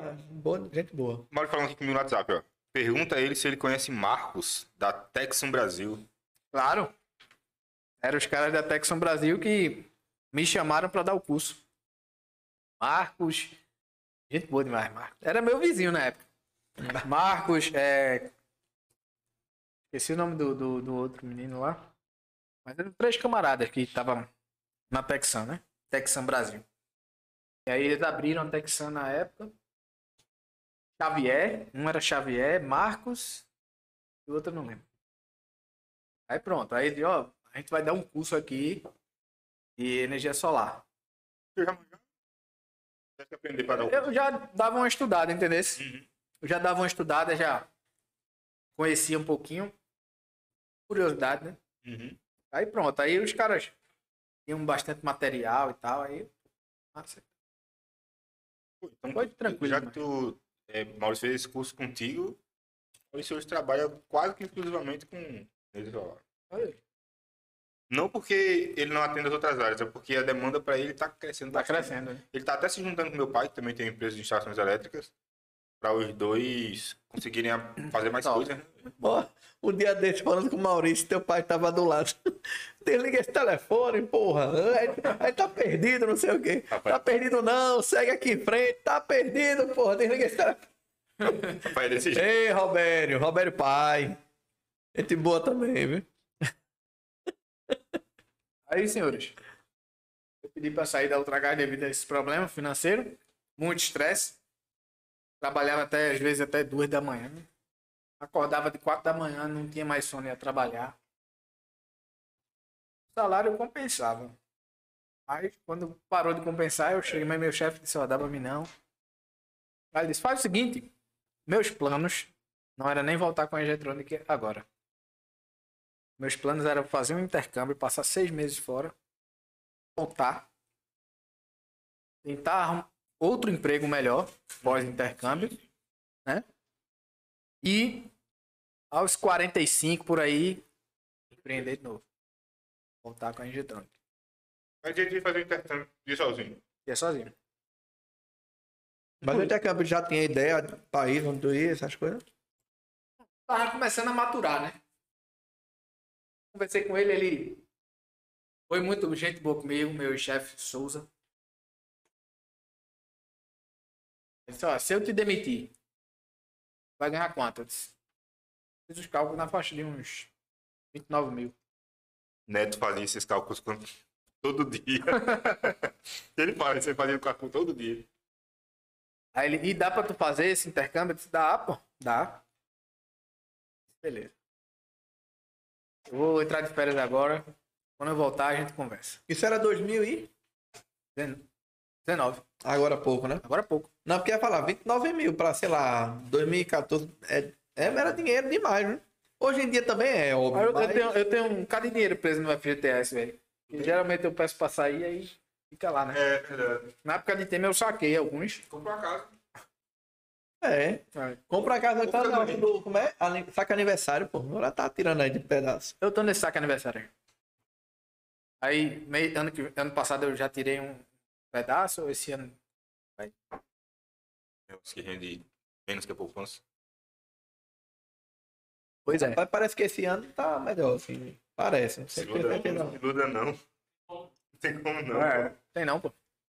Aí ele chegou pra mim e me deu a ideia. Por que tu não abre uma empresa? Prestar serviço aqui pra gente. A gente precisa de um cara que tenha o teu conhecimento. Porque os prestadores de serviço que a gente tem aqui pra parte industrial, caras são fracos. E aí, bora? Irmão, o cara começar uma empresa do tamanho da Ultragás, né? Aí eu parei assim, pensei, e eu disse, rapaz. Eu Já tinha aberto a eletrônica e só que tá dado em uma congelada. 2012, só que ela tava lá. Quando tu, tu chegou a movimentar a empresa é, é, falando de contabilidade desse período que ela tá parada, Tive que pagar um bocado de multa. eu fiz a mesma coisa.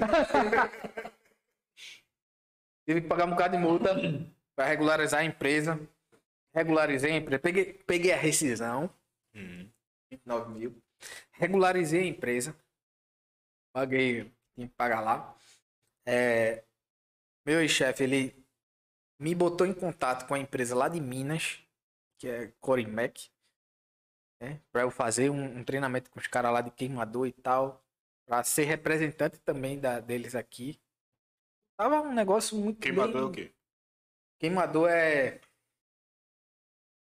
um equipamento que realiza combustão. Ele pega o gás, realiza a combustão e lança.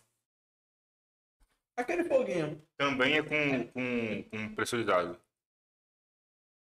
Tem um ventilador que gera e joga chama assim. É uma Muito utilizado em caldeira. Aquele bicho é um queimador de lá da, da refinaria? É, é um queimador. Queimador. Aí tem, por exemplo, no seu forno, no, no, no forno do fogão da sua casa, tem um queimador. Tipo flauta que se chama. Uhum. É um tubo cheio de furinho, né? Ele Sim. Passa o gás e aí você dá a centelha, né? E aí. E aí. Se eu entrasse na questão do fogão, fazer uma pergunta que talvez eu não tenha dúvida. Tu sabe dizer por que é que alguns fornos você tem que deixar fechado tanto tempo, acender o gás, depois você abre, tem um, um rolo desse aí.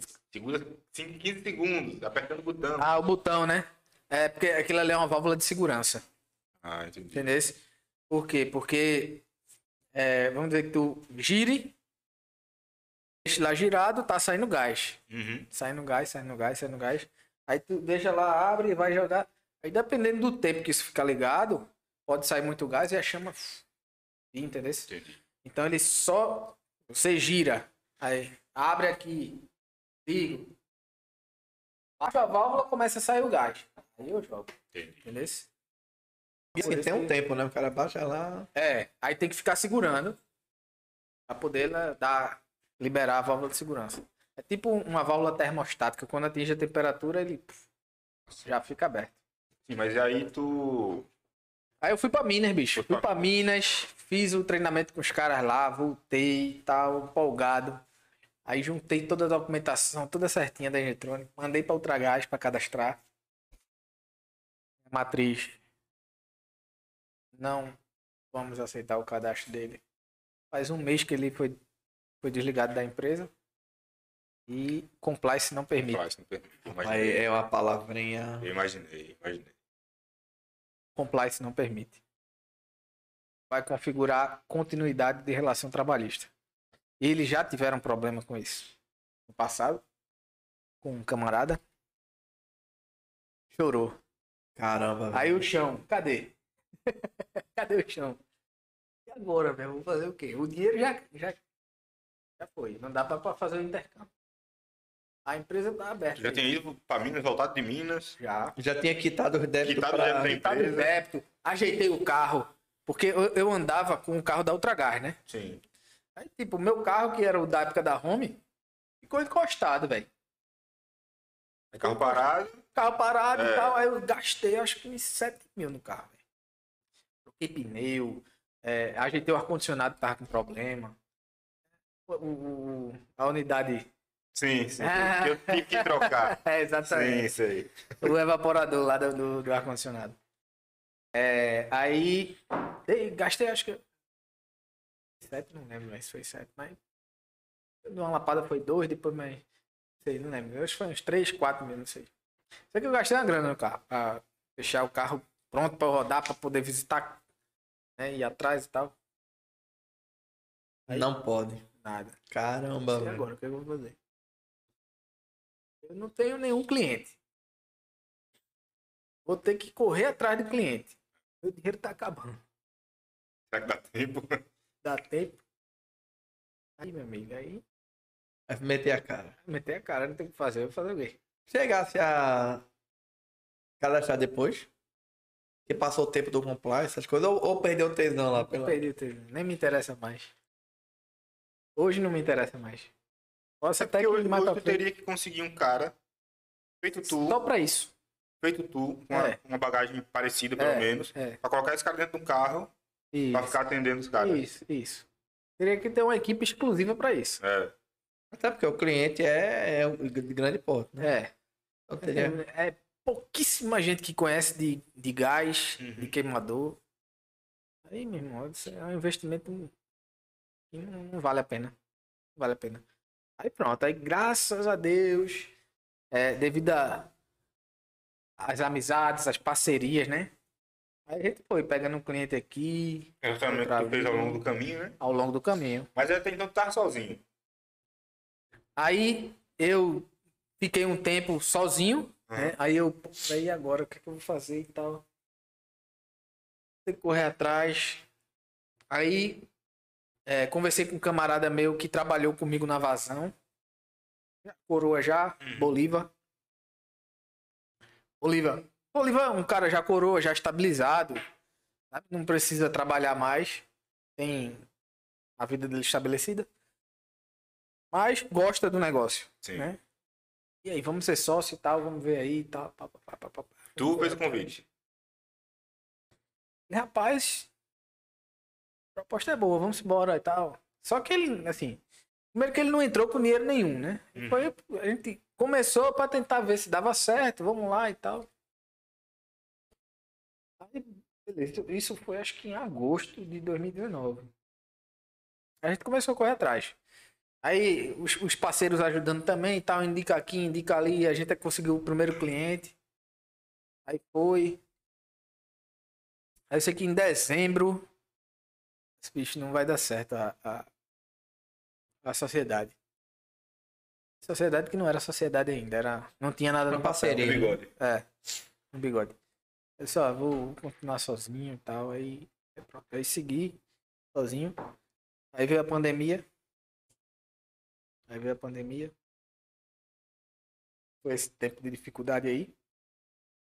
Aí depois, Tu só teve baixa de, de serviços, de demanda pra gente, pra você, comecei na pandemia, né? Ou se estendeu por muito tempo? se estendeu, bicho. Eu acho que como, porque eu tinha pouco cliente, pô.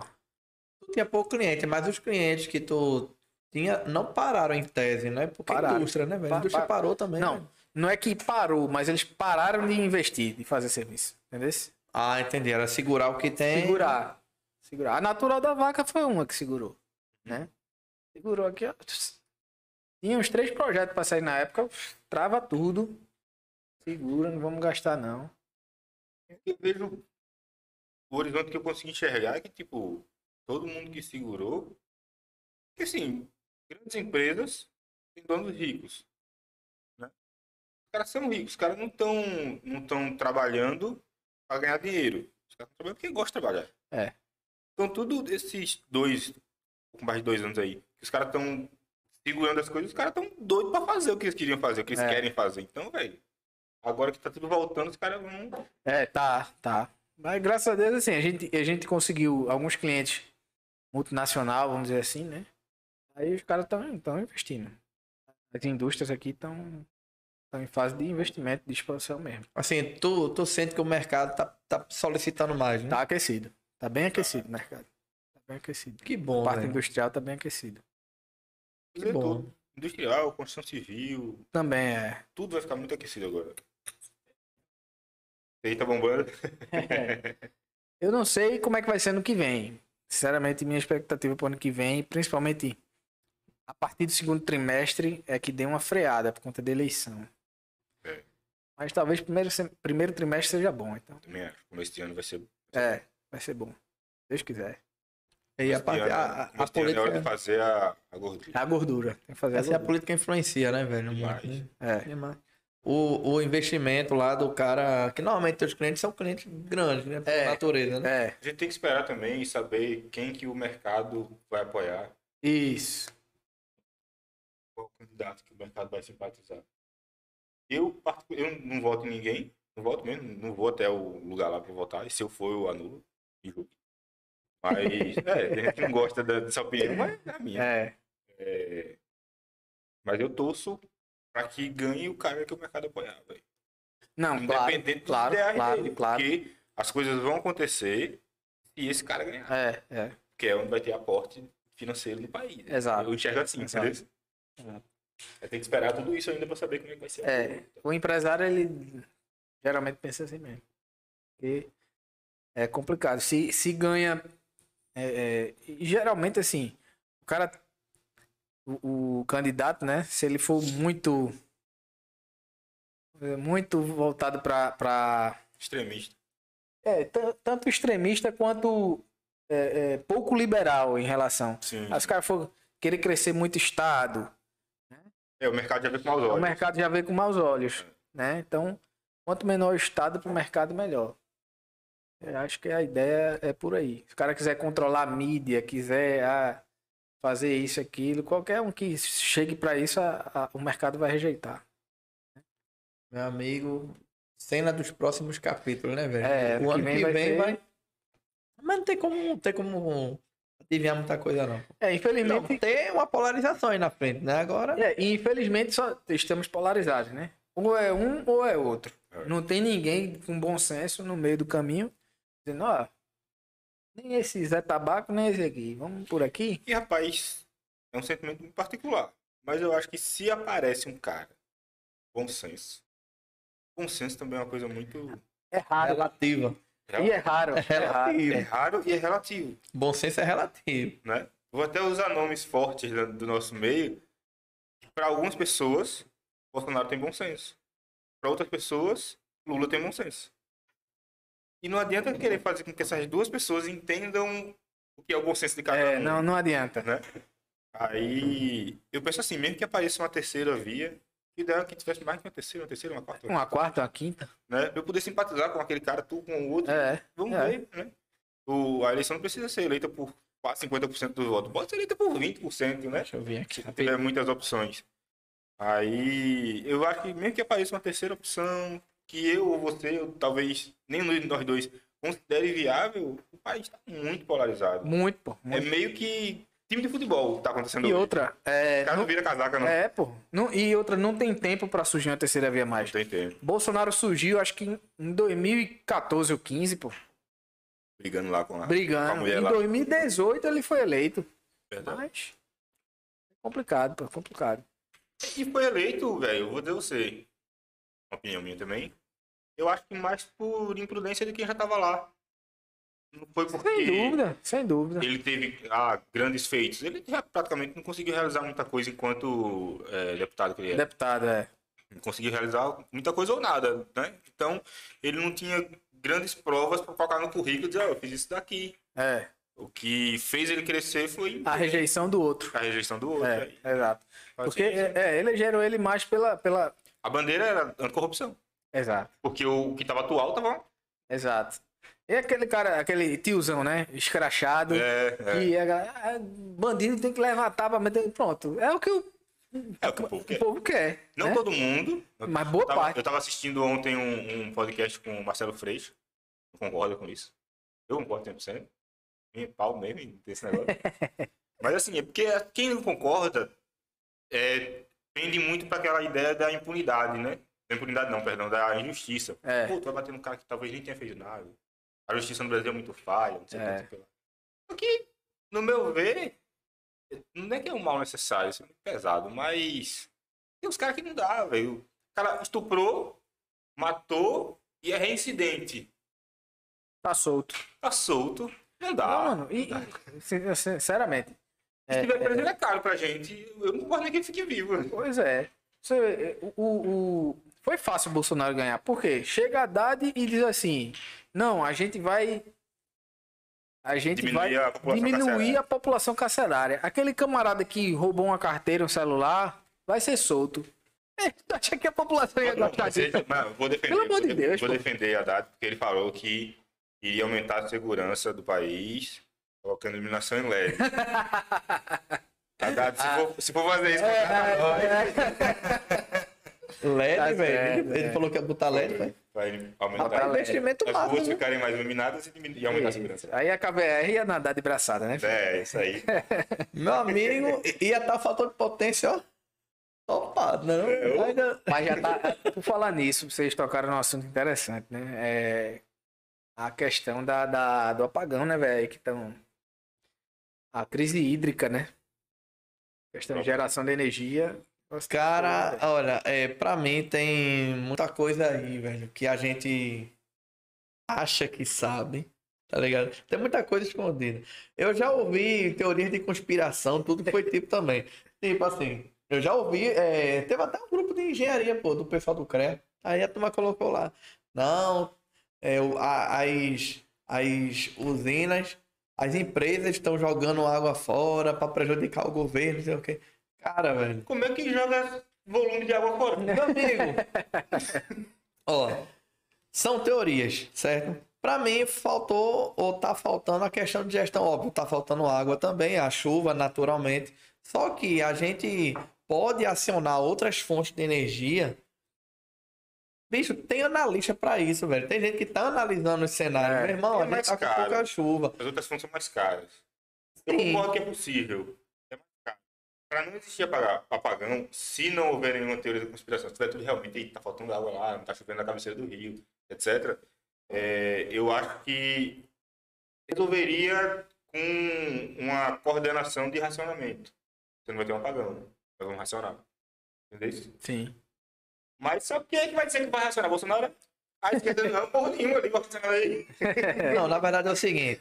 Você poderia ter acionado térmicas muito mais, muito antes. Sim, Tá você economizar. Muito antes.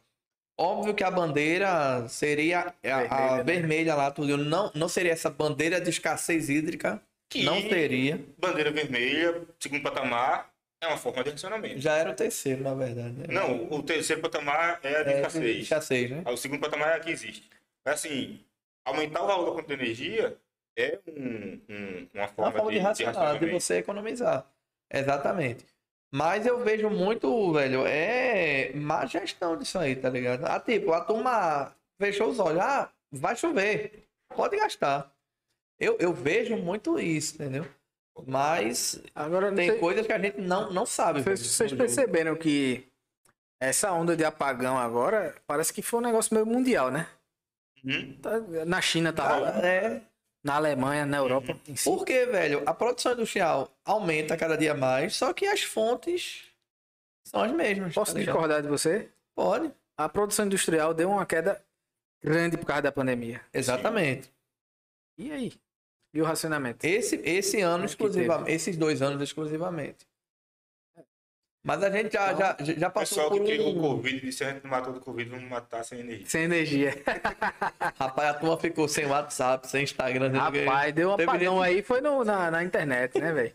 Mas é, outra coisa, vocês não sentiram outros aplicativos, não? Meio ruim, não? Eu senti. O Cara, aplicativo assim, do banco oscilou pra caramba. o Telegram. Falou, eu não... Não, assim, o Telegram. É, é Telegram. Telegram, sei lá. Pronto.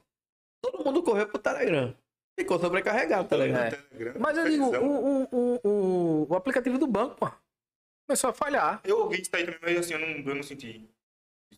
Eu só uso banco digital. Aí eu não sei se é por causa disso também. É. É, eu Mas não- aí, é. Rapaz, eu não tinha muito que olhar no aplicativo do banco, não, não abri. Conversador, né? Chorador, né? É. Vou olhar o quê? Quem não chora não mama. É verdade, é verdade.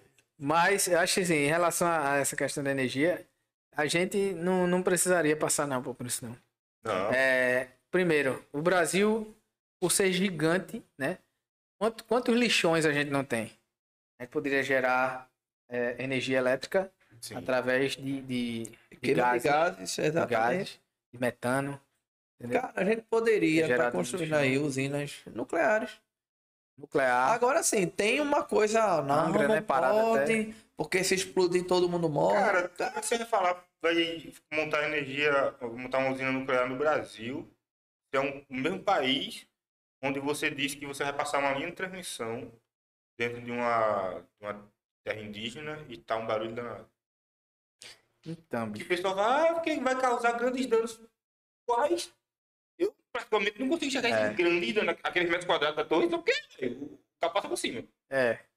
Eu Não, eu não conheço assim muito histórico de tipo, ah, o cabo caiu matou gente. Rapaz, Eu não sei se vocês sabem, mas para cada índio tem pouco mais de um milhão de metros quadrados. É uma terra. média, é isso mesmo. Não, É se- absurdo. eu também não concordo quando você diz assim, ah, vamos lá, vamos da terra dos índios. A torre direita, assim, a toque de caixa. Sim. Beleza. Tem que conservar os caras lá usando celular e Hilux. Mas, né, os caras não são ruins mais não, pô. O cara Não é, pô. é. é, não, Tem que incorporar a sociedade, os caras. tem que Não incorporar, tem que incorporar. Deixa, deixa a cultura nos livros. Os caras... É, pô. Rapaz, Ah, eu acho. No, eu- dia, não, no dia que tem protesto deles, ou qualquer, coisa- qualquer evento, aí eles vão realmente cocar. Isso, isso. Eu acho que Você é deveria. descendente de índio, Sim. adota, né? Ó, Do jeito que Agora- eu faço no São João, eu sou descendente do, do sertanejo, no São João eu boto o chapéuzinho de palha. Pronto, exatamente, pô. Cara, eu acho assim, velho. Os índios, pra mim, tem que ter a terra deles lá, que já estão há muito tempo. Eu concordo com isso. O que eu não concordo é, do nada se acha mais terra indígena que não, não era, virou. Não, mas tudo bem, vamos lá. A terra indígena que já existe lá para Parará. Muita terra. É muita terra. E pra quê? Ó, beleza, beleza, bora lá, bora lá. Trava a quantidade de, de, de campos de futebol, de índio, certo? Beleza. Você vai criar um empreendimento novo em um outro lugar onde não, não é terra indígena. Do nada se descobre terra indígena. É, também tem isso. Isso é que eu acho estranho. Também tem isso. É. Isso é que eu acho Mas estranho. assim, sobre a linha de transmissão. Eu tentei enxergar ainda, não consegui. Espero que um dia alguém me explique. Qual o impacto de linha de transmissão. E, é. velho, não é tipo fazendo zigue-zague, não. É uma linha reta, fácil. Cara, ó, a É. única coisa que eu vejo é o seguinte: linha de transmissão não é coisa que você faz e deixa lá. Você, você vai ter que fazer inspeções da manutenção com o tempo. Tá, não pode nem Você entrar vai na terra acabar- do índio assim, né? Só Você vai acabar povoando, entrando, invadindo, não sei. É uma coisa que eu acho. É só você pegar. uma- O Brasil tem linhas de transmissão gigantescas na época de Dilma, ela fez cruzando o Sim. país todo. Percorra uma, a maior delas, sei lá, qual é. Mas percorra uma delas. Você vai ver que não é esse, esse cuidado todo. Cidades cresceram. Não é. Manutenção. Os caras vão lá, limpam o mato e tchau. Não tem essa manutenção toda. O Paulo tava aqui naquele dia lá, ele podia ter confirmado isso pra gente. A manutenção de linha de transmissão é limpar matinho e espera dar merda, bicho. Aquela hidrelétrica lá do, do, do, do Amazonas, como é o nome dela? É... É, Belo Monte? Belo Monte. Tá- tá- Ela não roda na capacidade total, né? Não, ela só. A capacidade total acho que é coisa de três meses no ano. Mas é porque eu não sei dizer. Então, A vazão do Não Rio. Parece. A vazão do Rio, parece que ele chega no máximo lá. É três meses tem, no tem- se eu não me engano, tem problema de questão de linha de transmissão também. Não tem capacidade não, para assim, transmitir? Tem como escoar. É, o, o maior problema de Belo Monte é que quando você vai represar para fazer a hidrelétrica, obviamente, você acaba alagando Isso, Sim, sim. grandes áreas. isso. E esse negócio de alagar grandes áreas é que tava chateando a galera lá, É. entendeu? Aí, aí- aí não completaram as linhas de, de transmissão que era necessária para transmitir a, a- Porque é uma grande usina hidrelétrica, Sim. a Belo Monte. Nesse É grande. caso, o maior problema não foi a linha, foi, não foram as linhas, né? Foram, foi Esse a problema aí. Mas se não usina. me falha a memória, existe as duas. Não, Os dois tem as problemas. Você tem É, problema de você ter quantidade hídrica suficiente para você poder gerar mais energia. E você tem o segundo problema, que é você não ter linha de transmissão para escoar a energia que você pode É. produzir. Você fica lá com a comporta fechada, porque você não tem como escoar aquilo dali. Isso. Mas assim, voltando ao que eu estava falando. Como é que no Brasil, veja a discussão que se criou, porque a gente não consegue colocar uma torre dentro de um lugar que não planta porra nenhuma. Como é que tu vai fazer uma usina... É... Uma usina... tu fala agora. Uma usina... Hidrelétrica? Não, a outra que faz mal. Nuclear. Ah, nuclear. Não dá, não consegue. É. Consegue. Angra tá parada aí há 20, 30 anos. Cara, vê só, a matriz energética do Brasil, antes, o primeiro apagão que eu me lembro, né? 2001, mais ou É, menos. blá, blá, 2001, blá. 2001. Cara, é, a gente tinha 92% hidrelétrica. Hoje a gente já reduziu a dependência. A gente é muito dependente ainda, mas reduziu para 62% de energia hidrelétrica. Nossa. Assim, velho, tem muito investimento para se fazer ainda, pô. Em outras fontes. Outras fontes. Mas a tendência é hidrelétrica não se fazer mais, velho. Se fazer mais, porque é Vou impacto fazer novas, grande. né? Fazer novas, né? É, fazer novas hidrelétricas é muito difícil, pô. Porque tem a É questão do impacto do Ibama, vem o índio, vem. É, se você tudo, fizer entendeu? em, região urbana, vai destruir cidades. É. Como aconteceu aqui em Pernambuco. Isso. Se você fizer em região de mata nativa, você vai destruir a mata A nativa. mata. Se você fizer em região de, sei lá, se existe algum lugar de seca, mas pa- passa um rio, vai acabar com, com o ecossistema. Então é complicado. É assim, é, fontes de energia, usinas de energia que geram, digamos assim, ao redor, né? Uma quanti... é que não precisa de tanto espaço para ser criada são as térmicas e a nuclear. É. Térmica nuclear. Cara, tu vai colocar até a, o, o- a eólica, meu velho. São parques eólicos, velho. A É, de- é. é E, e a solar também, né, velho? solar Ocupa também, grande espaço áreas. absurdo, né? E assim, não é só colocar a plaquinha lá virada para cima, não, tá ligado? A usina solar, ela vai, é, tem um eixo que vai girando. É, com para acompanhar o- a incidência a do raio solar. E são grandes campos. É, o pessoal Enfim, também está fazendo sem ser assim. Não Né? faz, sem Faz, ser- faz. Mas não Agora, tem um é, aproveitamento. São as menores. São grandes, já é mini geração, né? Mas é, a concordo que a grandona o pessoal vai botar lá para acompanhar, tá, tá, aquela, Que o cara quer a máxima método girassol, né? É. Mas. O cara quer a máxima eficiência. Quer, mas assim, eu, a gente, KVR, a gente instalou lá duas subestações e trabalhou em outras com outros serviços para usinas solares grandes, velho. Muito grande. E a gente fez para, como eu tô falando, né, duas subestações, cada uma para uma. E trabalhou em outras subestações que também eram para outras usinas. Isso, Flores e Carnaíba, sertão pernambucano, tá lotado, cara. Quem dia você vai lá no satélite, você não vai ver o chão, você vai ver as ruas. tá lotado. É. Oi? Não. Não, nunca vi não, velho. Que, que massa, que massa. Nunca vi não. Que massa mesmo, velho. Show de bola. Pois é. Rapaz, é uma fonte de energia muito boa, não polui, tá ligado? A, a fotovoltaica. Só que a eficiência dela, cara, é muito baixa. É, Ainda, é. ainda. Ainda. A evolução das placas tá. Eu não sei quanto é que tá o rendimento hoje. Sei que é baixo. É, da última vez que eu vi, tava 11%. Nossa, assim. Mas, tipo, pra chegar em 11% foi muito rápido. As primeiras placas que o pessoal colocava eram muito caras as placas. Cara, rendimento aí. 6%, 6,5%. É. Que merda. Aí, tipo, três anos você já tá em 11%. E o pessoal continua estudando em cima disso daí, né? É, se eu não me engano, Tem a Tesla. a Tem painéis agora que são frente, é frente e verso. Ele, ele capta é, o, o A raio solar dos do- dois lados. Dois lados. A Tesla fazendo telha. Telha, canal. Telha de concreto, né, velho? Que massa, pô. Aí Se sim, fizesse dimensionamento de estrutura pra isso já, velho, ou, ou, ou só, ou só foi o curso mesmo? Já trabalhar de fato com. Não, não trabalhei não. Só foi o curso mesmo. É, tem gente que quando você coloca no chão, eu acho que o pessoal não tá enfrentando tanto problema, né? Porque você bota lá a estrutura metálica. É, exato. Agora tem gente colocando no telhado. Ah, coloca. Quer Não sabe nem se o telhado suporta, né? Tá Rapaz, você cedendo. lembra um dia desse um restaurante ali em Caruaru, desabou. Foi em Caruaru, meu velho? Acho que Foi, foi. Tá Desabou. O- Rapaz, é, eu até eu até tive uma consulta de uma indústria de panela de alumínio, né? Os caras queriam instalar no, no telhado painel fotovoltaico. Só que é, queriam ver se a estrutura. Eles foram certos, né? Queriam ver se a estrutura aguentava, né? E aí foi feito um projeto tudo mais, né? Ah, você tem que aumentar aqui é, não sei quantas terças, é, reforçar a treliça aqui, botar um perfil a mais. As colunas vai ter que aumentar a seção do concreto, né? E na, do concreto é, tem uma parte que é estrutura metálica, uma parte é concreto e outra para cima é estrutura metálica. Então vai ter que reforçar também a estrutura metálica.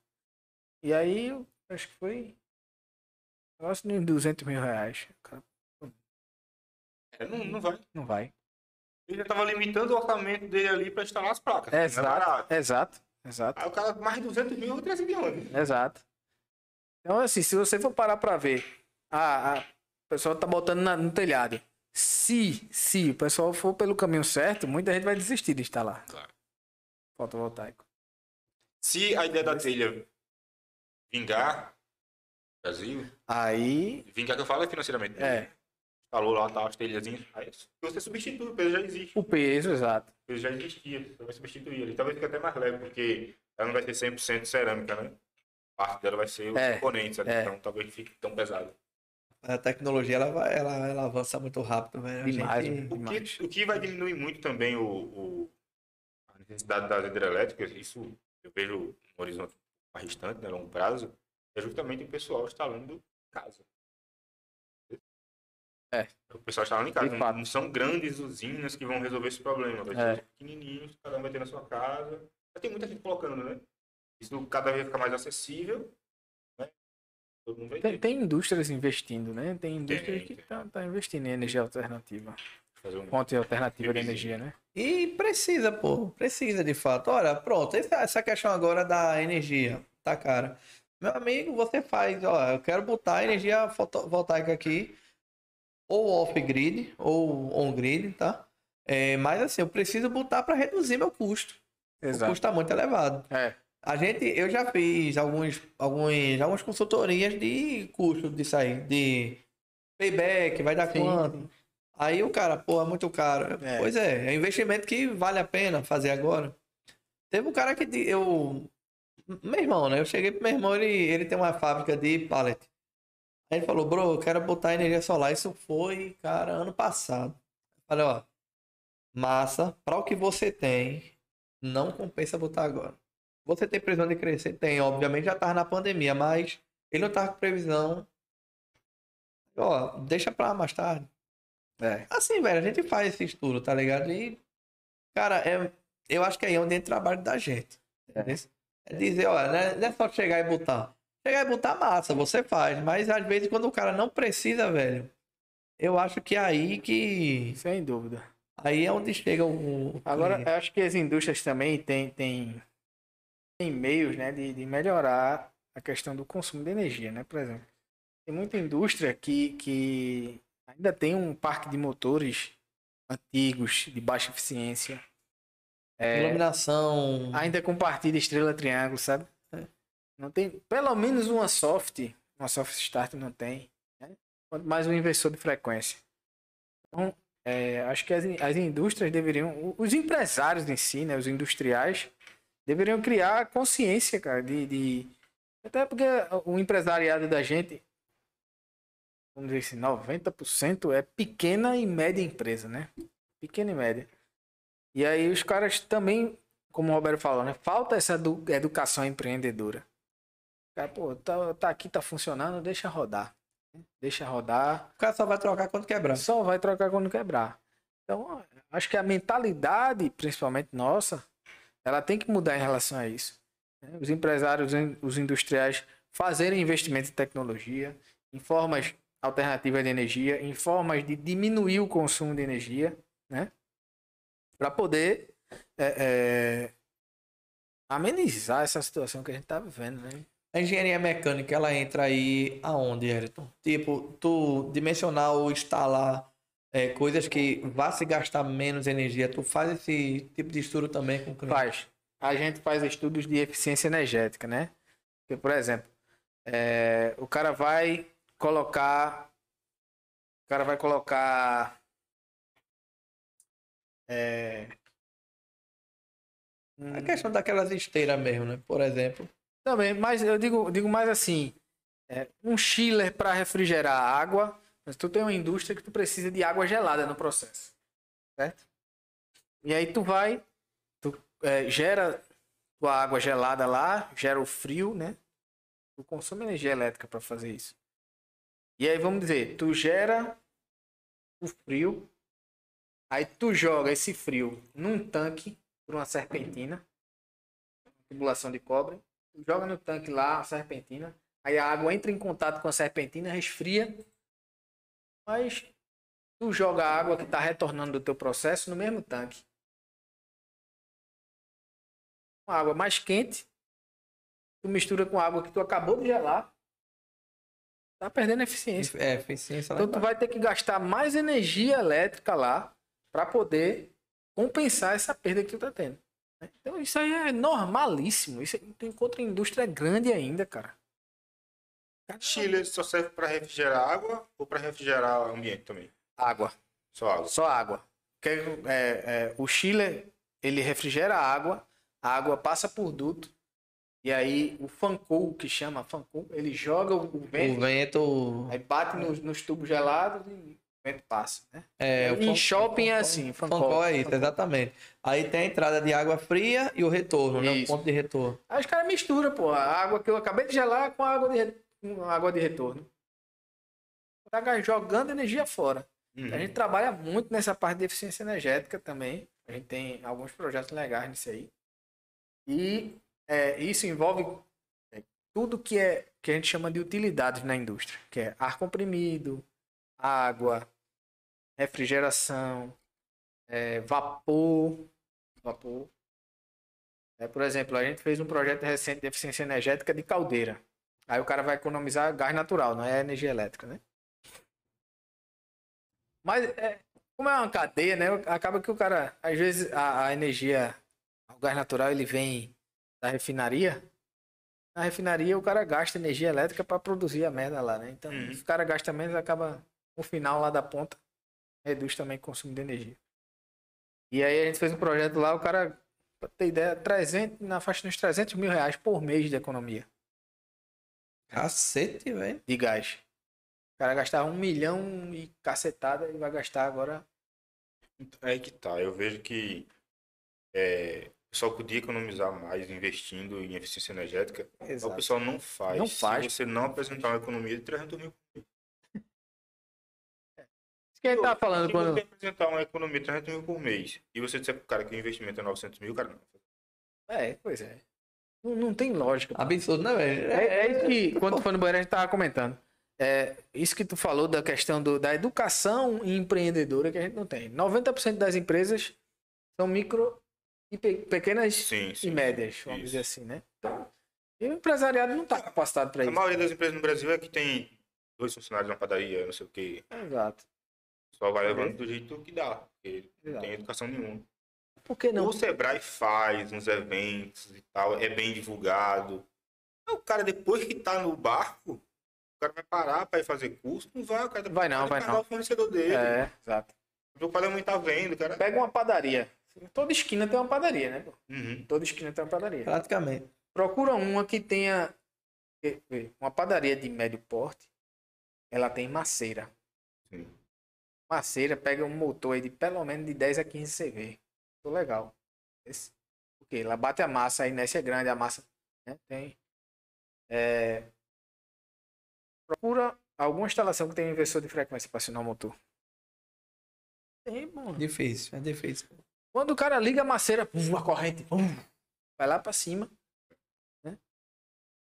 E algo é um investimento ali que vai. Não controla. Poderia e- ajudar é, muito e, ele. e não tem tem um controle. né? payback, claro, velho. É, não útil. modula, né? Só a vida útil da instalação dele vai lá pra baixo. Pois é. Não modula, ah, vou dar uma acelerada na minha maceira. A maceira vai rodar no. no- eu botei 2 kg de massa. Ela vai consumir a mesma corrente de, se eu, de que eu botar 20. É. Entende? Ela vai funcionar igual. Igual, igual. Então um investimento desse ajudaria todo mundo, pô. Uhum. A todo mundo. Porque tu tem uma padaria. Agora, se cada esquina você botar um inversor de frequência, a economia de energia é absurda, pô. Ué, deixa eu te perguntar um negócio, velho. Falando de cliente, porque tem cliente tudo que é tipo, né? Rapaz, qual foi o pedido mais escroto, o orçamento mais escroto que tu deu, velho? Meu amigo. Tipo assim, eu tô acreditando que o cara tá pedindo isso, não. Tem, tens aí em mente, velho? Rapaz, pedido escandaloso assim. Eu acho que nunca recebi, não, assim. Assim, tudo que chegou, tu, tu conseguiu É, pensar deu- e fazer, é. né? Não teve nada, a, Nada aberração, não. aberração, não. Tem uns caras que não tem muita ideia, né? Aí a gente chega e diz, não, ó, se fizer assim, vai acontecer isso, isso e isso. O ideal é que faça assim. Acho que não, nunca chegou. Pedido Comigo, o que estranho. acontece frequência, mas não chega a ser escandaloso, acho que eu tô acostumado. Os caras pedem pra montar uma subestação e diz, é só o transformador lá. Ah, isso aí é, isso aí é. O cara me ligou, hoje é terça, o cara me ligou sábado. Sábado. Eu já liguei pra ele. Ele passou o, telefone- o contato pra mim e disse, Roberto, esse cara tá querendo montar uma subestação, porque vai montar um negócio de reciclagem e tal. Eu liguei pro cara. Ele disse, fala que foi Alexandre que indicou. Opa, tudo bom, esqueci o nome dele agora. Eu. Opa, sei lá, seu Daniel. Tudo bom, tudo bom? Meu nome é Roberto e tal. Fala que DKV é energia, etc. etc. Quem passou seu contato foi Alexandre. Quem é Alexandre? Bravo. Quem é Alexandre? Eu, se eu não sabe, eu também sei não. eu já tinha dito pra que era, que o meu contato, né? Aí eu não sei quem é nem o Alexandre, não. Aí eu fiquei calado. Ele, não, mas tá bom, vai. Eu tô precisando realmente montar e tal, não sei o que lá. Aí, bicho, muita conversa, muita conversa. Ele não dizia se a gente fechar negócio, é o jeito de falar. Ele disse, Se a gente fizer rolo, o que rolo? Eu vou querer dinheiro, não vou querer não é isso? nenhum reciclado seu, não. É. Aí, ele não, se a gente fizer rolo, você vem aqui, bota o transformador e o medidor. Isso aí, tá confundindo o medidor com a caixa de medição. Aqui na minha. Aí eu disse, não, tudo bem, dá pra gente fazer, precisa de um projetinho e tal. Aí, projeto, não, eu quero o laudo. Por que você quer o laudo? Aí ele, não, pra apresentar na CEP do seu projeto. Não, porque aqui já existia, sei o que. Eu disse, Bom, calma. Onde é que eu vou visitar? Ele, não, ele passa o lugar depois, mas porque eu queria ir lá pra entender o que tá acontecendo. Claro, tá? claro. Eu não vou lhe cobrar visita, não. Pode ficar tranquilo. Aí ele disse, não, mas não vou explicar direitinho, você vai entender. Disse, tá bom, diga. Ele aqui tinha uma indústria antes da minha, é, que o cara tinha uma subestação. Ele tinha um transformador de, tre- de 350. Eu disse, não tinha. De 350 ele não tinha, não. Tinha na minha, tudo bem, 350. Ele tinha um transformador 350 em cima daquele poste ali, então o poste aguenta. Eu disse, tá certo. Aí eu vou querer um de 112,5 ou de 150. Eu disse, tá. Aí ele, tá tudo aqui já. Aí eu disse, lhe fazer perguntas. A, a rede tá conectada ao poste? Ele tá não, mas é só você botar. Tudo bem, vamos lá. É, tem transformador hoje? Ele, não, não, mas aí eu tenho os contatos, eu compro, eu compro uns dados. Tá, pode, pode fazer, né? Se a caixa de medição existe. Ele, não, então é isso que eu preciso de você. Eu preciso que você coloque o medidor. Você tá falando do medidor mesmo? O relógio? Ele falou, é, o relógio. Você não pode fazer isso não, moço. Isso é a CELP que faz. Ele, você não é da CELP, não? Não. Aí eu preciso de alguém da CELP pra fazer isso pra mim. Alguém da É CELP assim, não vai não, fazer não isso. vai. Ele, não, você não tá entendendo, não. Eu tô entendendo, mas não vai fazer isso. Você tem que apresentar um projeto. Ele não precisa de se ligar em 24 horas, você vai levar seis meses.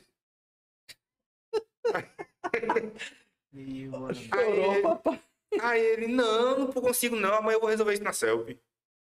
Eu pensei que você era da CELP, porque eu falei com meu sobrinho, ele disse que ia me passar o contato de um cara da CELP, esse cara ia me ligar, eu ia dar um dinheirinho pra ele, ele ia resolver. Eu disse, não tem como, cara. Nem que você dê um dinheirinho, não tem como. Se fosse uma coisa que, tipo, ah, tá tudo pronto, maravilhoso e tal, você chega lá, você tá no Brasil, não tem Botar o medidor. não vamos ter hipócrita aqui, né? O É. vai lá, tem um medidor sobrando no carro que ele tirou de outra instalação, ele bota pra tu e fica por isso mesmo.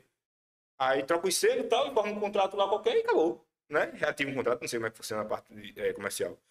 Mas acontece. Fato que acontece. Aí eu disse, mas não faça isso não, vai dar errado. Você vai descobrir em dado momento. Você vai ser desligado, vai ter que pagar uma multa. Aí ele, não, mas amanhã eu vou na céu e preciso der certo ali pra você. Tá bom. Não, não, acho que deu Até certo. hoje. Acho que deu certo. Deu certo. Eu Sabe onde é? Sei não, ele falou não. Falando, Eu já vou, já vou ver esse processo. eu, eu acho que nu, nun- nunca passei por. é é, talvez seja mais fácil, porque elétrica, o ramo de vocês, ele é mais Povão. pulverizado. É. Né? Você tem numa indústria de grande porte e você tem na esquina também, né? Você pode montar uma padaria, Uhum. um- uma loja qualquer aí, o cara precisa de um, de um engenheiro eletricista para mandar o projeto para a CELP, para poder ligar e tal, tudo mais. Mas, no meu caso, indústria, né? Aí foi- raramente acontece isso. Eu fiz um projeto com uma padaria. O cara tem a padaria dele já, funciona normal. E ele queria, ele, ele fez até um prédio bonito e tal, que ele ia fazer a padaria embaixo e em cima ele ia alugar salas comerciais, né? Bonitão, lá em Surubim. Aí, inicialmente ele fez, ó, preciso de um projeto para um centro de múltiplas unidades. Eu queria ter várias salas e, o- e a padaria. Tá, beleza. Ele, olha, só que a padaria eu vou aumentar. Depois do projeto pronto. Aprovado e tal. A padaria eu vou aumentar. Eu vou aumentar o quê? é, porque às vezes o cara, ah, vou colocar mais dois micro-ondas e um pateador. É. Tá, aumenta aí, né? Ele não, eu vou trazer outro forno, Ixi. assim, assim, assado, e, e parar, parar, um monte de máquina que eu não lembro mais o nome, mas o forno era um negócio. Tipo, antes ele usava lenha. O cara ia passar a usar energia elétrica. Né? Aí ele disse, eu vou E a carga era alta. eu vou A carga é alta, pô. eu vou substituir esse meu forno de, e. É, resistência bruta lá. É, forno de resistência. né? É. Aí ele. Eu vou substituir esse forno, que eu tenho agora, que é a lenha, certo? E vou trazer um outro igual. Ou seja, ele não só ia aumentar uma carga de forno, ele dobrar aquilo dali. Dobrar, mano. Você sabe qual forno esse daí? Tem alguma informação? Ele, passou, ele conseguiu lá, tá, me passou o nome. Acho que eu fiz isso até com o Neto. A gente pesquisou rapidinho e tal, e viu a potência do bicho. Negócio monstruoso. Ah, monstruoso. Aí tá. Só que ele fez o terreno dele. Ele fez o terreno, não, ele fez a, a padaria nova dele. Que, como eu disse, o prédio ficou bonitão, o prédio, velho. Só que não tem nenhum quadrado aqui perto. Dá celular aí. Um campo de futebol. É um campo de futebol. Esse aqui é o terreno dele. Ele usou todo o terreno para fazer o prédio. Todo o limite do terreno. Não tinha nada. O poste da Celta ficava aqui. Vixe, meu amigo. Na frente, no meio. né? Coladinho. Colado. Você não conseguia dar um passo grande entre o limite da propriedade dele e o poste. E o poste. Aí disse, já tem um poste aqui. Isso, telefone aí, não tinha ido lá ainda, né? Já tem um poste aqui, se eu vou aí, a gente conversa quando chegar aí. Vou chegar aqui, eu vi o poste, o poste da Celta, barramento, passando na rede. Já tem o poste. Eu disse, é complicado. Aí ele disse, eu disse, olha, aqui tá existindo um probleminha. Quem invadiu quem aqui? Quem invadiu a quem? CELP pode ter acontecido, né? Invadiu, porque aqui não existia nada, era só mato. Ou você invadiu a parte de servidão. Tá acontecendo alguma coisa, porque entre a rede que passava, né? Entre a rede que passava e o é muito perto. Ou seja, a Até que- na janela fazer assim. Não tinha sacada, a sorte era, a sorte era essa, não tinha acesso. Aham. Mas tranquilamente alguém faria isso aí, um cabo e pegava, de boa, tá ligado? É Aí louco. olha, esse poste você não pode usar para colocar o transformador. Porque é um poste. O que a gente poderia fazer para o senhor, fazer um projeto de até 225 kVA, onde a instalaria o, o transformador no poste dela, aí sim, e lhe alimentaria né, já em baixa tensão, senão seria recebido em 3.8. Ele, tá, eu quero assim, eu disse, mas não dá, porque a sua carga é mais alta do que isso, então você vai ter que ter uma subestação abrigada. Aí ele, tá bom, meu filho, tá bom, tô vendo que você sabe das coisas, então me passa um preço, mas veja aí. Aí um preço para execução, né? Ele fez, é, eu disse, ó, você é prestador do projeto, vou passar um preço de execução sem projeto. O projeto eu já fiz, pra você não sentir essa dor de novo, eu faço o projeto não vou cobrar esse custo. Aí beleza. Claro que ele cobrar, coisa embutida, né? Se o fechar, você meio que fechar um É. pacote. Um pacote. Aí fiz o orçamento trabalhoso, né? Tem que fazer um esboço da coisa. É, orçamento dá trabalho. Que outro projeto você É. faz, né? Aí eu fiz aquilo ali tudo pra. Beleza, vai dar mais ou menos isso aqui. Vou informar pra ele que é um preço estimado, já que não existe projeto. Passei pro cara. Não lembro o preço, não. Mas, ordem de grandeza assim, vamos ver lá que eu passei pro cara 200 mil. Ordem de grandeza. Aí eu passei pro cara, o cara nem me respondeu. Aí eu mandei mensagem, opa, tudo bom? Liguei, não atendia. Liga pra esse cara aí, porque eu depois, né? É. falando com o Caio, o cara nada e tal. Quero o retorno dessa proposta. Aí Neto disse, o chefe tá puto contigo. Tu dissesse que ia passar um preço pra ele passasse outro. Ele queria um negócio baixo, ele queria até 15 mil. Oxe, me dá obrigado. É. Jesus Cristo. Gente, e é assim. Se a gente tivesse fechado o negócio, ia dar um trabalho desgraçado. Porque como eu falei, espaço. Tudo, tá ligado? E onde. E como ele não tinha espaço nem dentro da loja dele. A gente teria que aprovar um projeto de uma subestação na área subterrânea. Ele tinha lá, né? A subterrânea dele lá. Teria que ficar lá embaixo, ou seja, eu teria que colocar ventilação forçada. É. E esse tem trabalho desgraçado. Aí o cara não 15 mil, e que 15 mil, menino, tá doido? Não, que eu já gastei muito no meu prédio. Tá, eu entendo, mas faltou, Infelizmente. faltou conversar antes de fazer. É. Ó, é o problema, né, velho? Quando o cara já vai executando sem antes fazer um. Sim, antes de fazer um projeto. Projeto, É isso que a gente tava até. Desse a gente tava falando isso, não foi? Questão de projeto. Cara, um projeto feito, analisado antes de tudo começar, pô, o cara economiza. mas Não é, é economiza dinheiro. Na o cara verdade, foi com o Antônio que eu tava falando no dia que a gente foi na Bidias. É. Véi. Os caras, não, pra que projeto? Pô? Pra, né, pra cliente, O cliente não precisa de projeto. Fazendo as coxas aí, mas. mas é isso que a gente está falando aqui. Grandes indústrias eu não entendo porque o pessoal ainda tenta empurrar uma coisa esse projeto. Eu acho estranho. É difícil acontecer, mas acontece e eu acho, porra. Amadores, né, velho? Mas é o que a gente tá falando aqui hoje de não ter orientação para empreendedores. É. Porque isso é básico. Você vai aumentar o seu negócio, né? Procura a prefeitura. Isso. Quer precisar de energia? Procura sua concessionária. Você informaria pro cara, olha, procura um técnico, um engenheiro para fazer um projeto para você, etc. Procura um arquiteto e por aí vai. Né? A prefeitura ia dizer pro cara, olha, você precisa de isso, disso aqui para liberar o alvará, agora vai no bombeiro. Esse cara não procura nada, por quê? Porque a gente, eu quero crescer meu negócio, o que, que eu vou fazer? Eu vou comprar um terreno e fazer, velho. Vou comprar um terreno. Pra turma é tudo muito simples, né? É, vou contratar um pedreiro, pedreiro aqui da família, que já tem na rede há muito tempo. É. Vou fazer uma empreitada com ele e acabou. O biarreiro pra fazer, botar É. energia, botar os bicos de luz. Não, é o pedreiro faz isso. aí. É, é O complicado. pedreiro faz tudo isso aí já. Cara, O pedreiro A puxa casa- o cabo, né? Faz É, faz- a casa que eu moro hoje, eu não, óbvio, eu não participei da construção. Tem um pedreiro bom aqui, inclusive. Eu pedreiro bom, né? Deixa pra lá, deixa Esse, pra lá. não, esse bicho, a gente tava aqui. Eu não lembro nem qual era o episódio, o que a gente ia fazer. Acho que era, um, Acho que era o, o se- segundo, pô. Era o segundo, porque o primeiro foi com o roteando e o outro foi com cabo. Foi isso mesmo, foi Sim. cabo. A gente tava modificando aqui a estrutura, né? Do, do escritório para uma estrutura de internet para poder passar cabo e tal. A gente tem internet aqui para conseguir fazer as transmissões. Esse com chikungunya, todo engembrado, né? Ranginho pra andar mesmo. Tava aqui em cima no, no primeiro andar. Elizabeth é a dona do escritório aqui do. Fazendo não sei que porra eu tava fazendo, mas subi. A dona do escritório inteligente, ela tava ampliando, né? E aí. Ele subiu lá. Pra ver comigo onde é que a gente ia passar o cabo e tal, beleza. Tava lá em cima. Aí daqui a pouco, o pedreiro tinha feito a parede, né, tal. E o eletricista que tava aqui, tava elogiando a parede. Sim. Ou melhor, elogiando o pedreiro. Não, o pedreiro daqui é muito bom. Eu lembro como se fosse hoje. Jesus é segurando o cabo. Um cabo de internet. Na mão. tá? Passar dentro do, do eletroduto, no corrugado, né? Ele ficava assim. Ele elogiando o cara, o eletricista elogiando o pedreiro. E ele quem é bom? Meu Esse pedreiro aqui. Olha o bucho que tem na parede. bicho, a parede fazia assim, porra. E eu olhando pra cara dele, e o eletricista sentindo, não, pô, ele é bom, é desenrolado, ele é rápido, ele é, ele é rápido, mas como faz troncho? Meu amigo. Sem papas na língua, né? Filtro zero, velho. Verdade. zero, zero. Já tá cheio de dor fudido, meu. Agora tem, tem outro problema aí, Roberto, também, que é a, a- a prostituição do, do mercado da gente, né? Tem muita gente que faz nas coxas. Tem, tem- como você disse, né? Tem muito, o cara contrata um eletricista.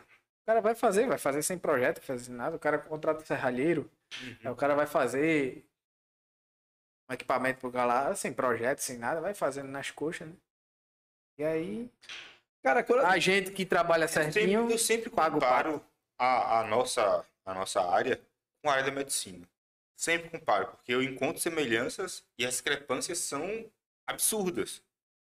O exemplo de hoje que eu vou usar, tu falou, os caras contratam o serralheiro, contratam eletricista, contratam né, qualquer pessoa, o cara vai lá, qualquer pessoa assim.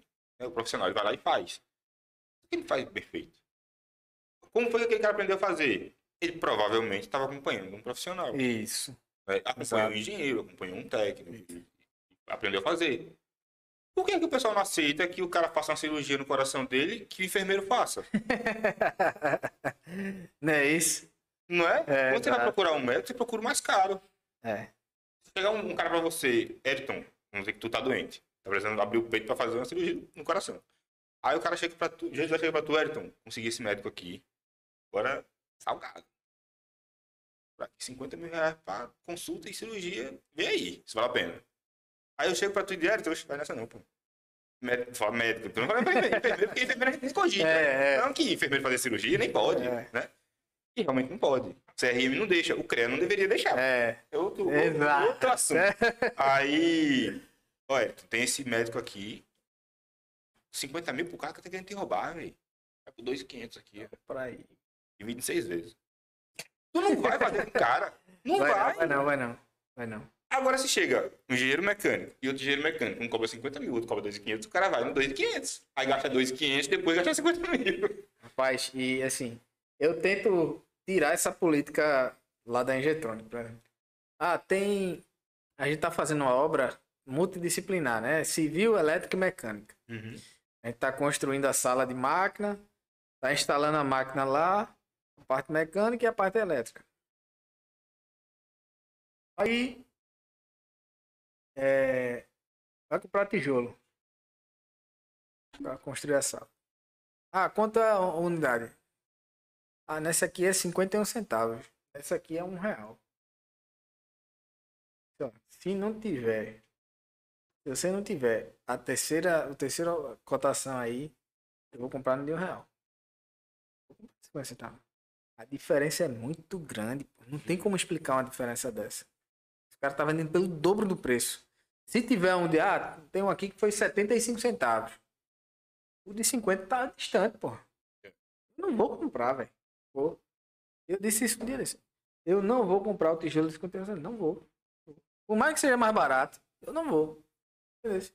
Porque eu não sei como, como é que o cara conseguiu fazer 51 centavos. O que, é que ele tá usando ali? A gente. Alguns clientes abrem, não sei se acontece contigo, mas alguns clientes abrem pra gente o preço dos concorrentes. Abre Deve abrir o nosso também pros caras. Ah, Paciência. É, o cara me liga, Roberto, passou aqui, sei lá, 70 mil pra montar essa subestação. Por quê? Eu sei, o valor do mercado, ele não é valor do mercado, Roberto. O cara, vou lhe mostrar aqui. Às vezes o cara até manda a proposta do cara, tá ligado? É, é, é, já recebi. Manda a proposta do cara e diz, ó, o cara tá cobrando 50. Tá. Parabéns, faço com ele. Não, quero perder o cara. Dá vontade. A vontade é essa. É. tá- fala com ele depois tu me liga de novo. Né? Porque. Mas aí você vai ver, o cara tá usando todo o material do cara, praticamente. Tudo que conseguir é manufaturado. Né? É, eu ofereço pro cara um transformador novo, garantia de fábrica. Tudo bem, pode ser instalado no transformador recondicionado, que as oficinas também dão garantia. Existe uma diferença, na minha opinião. Né? A oficina é bom, tal, não sei o quê. Eu tô oferecendo uma coisa nova. Se você quiser, eu podo com a oficina lá. Você vai saber disso. Não vou lhe dizer que, tipo, olha, eu vou lhe montar sua subestação e acabou. É, Porque, pra mim, quando você contrata alguma coisa, seja lá em qual for o âmbito, você tá subentendendo que é novo. Quando você quer usado, você procura. Você não vai numa concessionária pra procurar carro usado. Você vai comprar carro zero. Né? Carro usado, você vai. Zé Deus, olha, não. exatamente. É, vai Mas é num, Osório. num shopping de automóvel. É. Você vai sabendo, né? Você não vai sair lá. Ah, eu comprei um carro no shopping do automóvel, achando que era 2022, cheguei em 2013. Exato. Não vai, você vai sabendo. Então, os clientes, meus clientes pelo menos, quando eles contratam, eles sabem que estão contratando coisa nova, porque eu imagino que ele está subentendendo isso. É. Mas o pessoal não. Ah, é 50 mil, mas transformador recondicionado. O poste ele já tirou de outro lugar. Mudou dar uma pintada. Né? Lixa aqui, pinta ali e tal, não sei o quê. Aquele Miguel. Aí para-raio recondicionado. É, chave remanufaturada. Você pega os parafusos que era tudo ferrujado. Né? Não ferrujado a ponto de quebrar, mas você vê que foi utilizado. É. Vai ficar uma coisa. A Celco vai chegar, vai olhar e vai aprovar. Por quê? Porque não é dela. É, é o concessionário, na verdade, né? É do cliente, então é responsabilidade dele. Exato. A responsabilidade dela é o medidorzinho dela ali e tal. Agora, se você faz, tanto que se você faz um loteamento, você vai doar, o loteamento é a redistribuição, né? Você vai doar para ela, ela diz, fiscais. Notas fiscais, no caso de, de equipamentos, ela ensaia dos equipamentos, quero todos. Dentro da validade, tudo dentro dos parâmetros que a gente exige, né? Tem que ser homologado. Aí o buraco é mais embaixo. Pois é, meu. Aí não tem nem que se Não crie. tem arrumadinho. É, velho. não tem arrumadinho, entendeu? Eu acho, eu acho, deveria ser assim pra todo mundo. É. Quer montar a subestação, quer apresentar as notas. Faz negócio. É. Alguma- algumas indústrias têm feito isso, sabe? É. Por exemplo, serviço que a gente fecha, só a gente quer as notas fiscais de, de compra do material. A gente quer a emissão da RT, quer, quer os laudos. É, o cliente ele pede certinho. RT, ele não pede nem. É. Quer tudo certinho. Quando é cliente assim, eu até agradeço a Deus, velho. Tá- Que tá bom pra mim. Tá bom pra mim. Porque é difícil chegar a qualquer pé de escada pra tentar entrar, né? Sim. É mais complicado. Então hoje, hoje, vou te dizer, hoje a, a maioria dos clientes da Eletronic são, são clientes de grande porte, vamos dizer assim. É, acho que eu não tenho trabalhado com nenhum, nenhuma indústria de médio porte hoje. Eu vejo, Deus, eu cara. vejo que tem um lado bom e tem um lado ruim. Tem também. Você trabalha para indústria grande, para grandes empresas, né, se os clientes são grandes, você vai enfrentar mais burocracia. É, bem mais. bem mais burocracia e isso é um ponto bom também que vai- obriga você a melhorar que você vai enfrentar mais fiscalização É. né? a fiscalização mais atenta né pequenininhos não eles te pagam lá burocracia porra nenhuma os caras Exato. não tá aqui o cheque, o transfere, É, qualquer coisa. é, é. Você faz e acabou. Ele Acabou. entende que tá certo e não vai É. ninguém olhar lá. né? É. É, Grande não, grande o cara vai lá olhar com você. Vai. Mas é mais complicadinho. Mas você se blinda de uma concorrência desleal. Vamos dizer assim. É, no pequeno a concorrência é violenta. É desleal. Cara, assim, eu não faço execução de serviço, tá? Eu normalmente quando eu faço é um projeto. E eu faço projeto para cliente final mesmo, não para que envolva concessionária. Sim. Aí, velho, é, eu faço um custo de homem-hora meu e boto meu preço ali. Que eu vou demorar para executar e que eu posso precisar para explicar Isso. depois a qualquer sem coisa. dúvida, sem dúvida. Pronto. Cara, tem gente que faz, aí pega, como o Roberto falou, pega o meu orçamento. Poxa, olha, o cara falou, pronto, eu, essa semana, pô, eu dei um orçamento para emitir um laudo é, envolvendo segurança do trabalho. tá? E eu passei um valor que de fato ia demorar lá o negócio. E a mulher não queria fazer umas coisas corretas, tá? Então eu falei, ó, vou botar um preço aqui que eu acho justo. Que eu vou ter trabalho com essa mulher. Amigo, eu sei que ela fechou com o cara pegando meu preço e diz, ó, o cara cobrou tanto. É, Não, isso aí. Isso é o que mais tem, velho. é o que mais tem. É o que mais tem. Eu não acho errado Porque chegava cliente. pra O mim- cliente tá procurando. Não, claro. tá Agora, procurando a vantagem para ele. Eu só acho que. Bom senso. Contratar o mais barato só por ser mais barato. já dei preço. Agora eu já perdi com um preço mais baixo. Já perdesse. Pronto. O que vai já no cliente- comigo? Já ganhei com preço Na, mais alto. na São Brás. Já ganhasse com preço mais O, alto? cara me, o engenheiro me ligou. O engenheiro do, do colégio aqui. Disse, olha, o preço tá bem mais alto. Tá 5 mil reais mais alto. Aí eu fiquei, pô, esse cara tá me... Estranho, porque nunca tinha acontecido. Esse cara tá me ligando por quê? Perdi. Seu escopo tá completo. Não quis ligar pra outras empresas. É. Ah, bota esse escopo aí e tal. É, Você atende isso que você tá passando? Eu disse, sim. Vamos fechar. Tá choradinha e tal, e fechou. pronto. Maravilha. Aí o cara contratou o mais caro, a São Brás, lá na Paraíba. Contratou o mais caro. O cara passou é, três meses para entregar, coisa que era para entregar com três semanas, demorou três meses. Teve problema pra caramba. Cheio de- Pagou mais caro e se lascou. Já dei preço também de. Dei um orçamento. Eu sei que o cliente roda, roda, roda. Quando ele volta, velho, ele, olha, se aquele preço mantém. É. Isso é, também. é por aí mesmo, é por aí mesmo. É, ele quer que mantenha porque ele já gastou. Ele não só voltou. Exatamente. É, Ele já Exatamente. aconteceu, aconteceu isso comigo recente também. Projeto de uma clínica. Pronto, aí um cliente pequeno.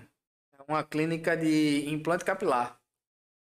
O cara já tinha gasto com o projeto, foi reprovado, reprovado, reprovado. Aí ligou um cara, ó, tu faz, eu faço. Pronto, vou te dar o contato. Aí ele faz. Eles aprovou. O cara, pô, vem. Tem como dar um descontinho aí não? Porque... Depois reprovaram. O- é, não, antes, na Ah, sim. negociação, né? Eu disse, não, porque eu já paguei esse projeto e então.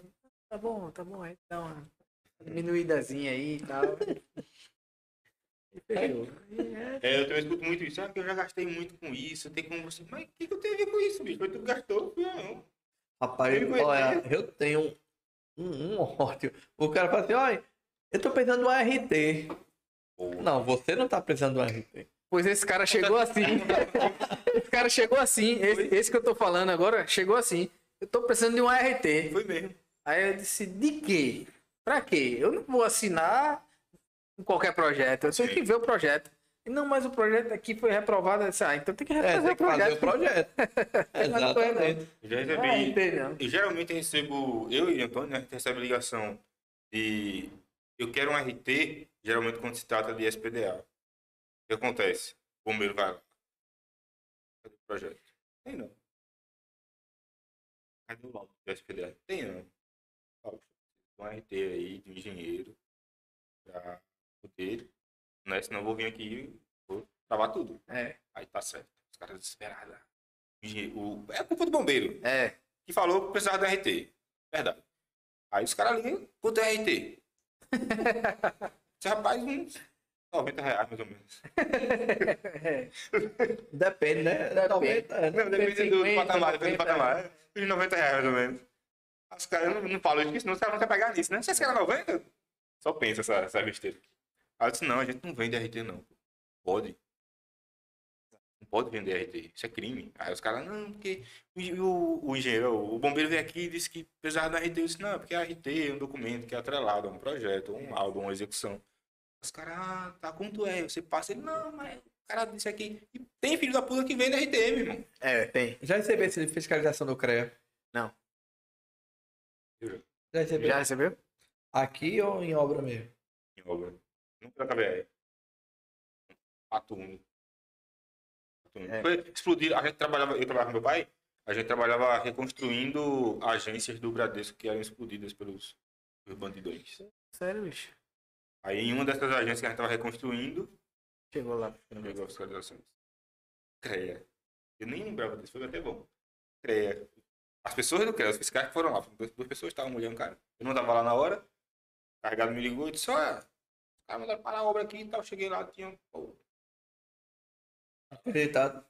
Interditar a obra. Pagar não, interditar a obra. O que, que eles querem? Não, tava aí, chegaram bravos, tava tudo errado. E tava tudo errado. Sem bola, é. Todo jeito, tá ligado? Aí. A gente conseguia gente na cidade pra trabalhar muitas vezes, né?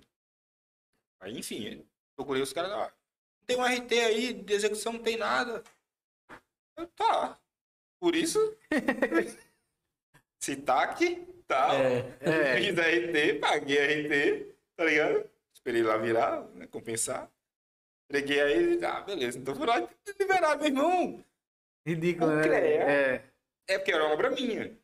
E no meu ver, eu não poderia assinar por ela. Sou eletrotécnico. Eu posso assinar por uma reforma de banco, mas assinei. No meu ver, eu não poderia. Na época, o que tinha, não ia procurar um engenheiro, né?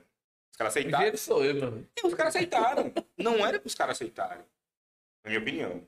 Não era para fiscalização do CREA Aceitar. né? aceitar, porque podia ser que. Mas a reforma era el- coisa de Tudo, instalação, era do Tudo. piso ao teto. Piso ao teto. Piso ao- Os caras explodiu o banco, pô. Nesse caso, Não, eu pensei que tinha tua empresa do teu pai fazendo Não. serviço, mas outra era a empresa. do meu pai. Fazia tudo. Nesse, de- nessa obra, inclusive, morava uma família em cima, que teve que se mudar, que rachou a casa toda, meu. Os caras os cara não têm perícia. Não tem perícia. É. Os caras não chegaram e botar uma bananinha com tantos gramas. Só pra É, explodir aqui. Explodir que eu vou pegar o dinheiro. Os caras mal pegaram dinheiro, pô. Dinamite pra caralho. Uh! Eita, não tem dinheiro. O que tem dinheiro não, tu queimou o dinheiro, Tu pô. queimou, é. E embora tocando terror na cidade, tá ligado? Era isso, enfim. Doideira. Aí os caras pediram RT. E eu fiquei pensando foi o seguinte: vamos lá que eles não encontrassem comigo lá. Uma pessoa que é técnico que tem o CREA. Mas lá que eles encontrassem com, com o Vitor. Não tem contato Tem nada a ver. Como é que o Vitor ia procurar qualquer profissional? Isso tu me vendo o RT. É. Por que foi isso que o CREA? Porque o CREA pediu isso. É. O cara ia pedir isso e ele ia encontrar quem venda, porque eu sei que tem quem venda. Inclusive para SPDA. Né? Ou seja, sempre que o bombeiro chega para alguém e pergunta: Ó, eu preciso de um RT, você não tem um RT de um engenheiro que se responsabiliza aqui e tal. Pai, Vai atrás, ele consegue os caras vendendo. foi no 150 Mercado reais, 200 Livre, velho, que tinha lá o cara vendendo. Vende-se. O Mercado Livre tem um bocado de coisa bizarra. Vende-se a RT pra não sei que serviço acredito, era, velho. Sério, bicho? É, é. É. Eu acho que já. Na cara de Cancelaram. não. Pode procurar. Vai estar. Se cancelar, o cara faz outro. velho. Só se cancelar o credo, cara. É, Eriton, vai lá.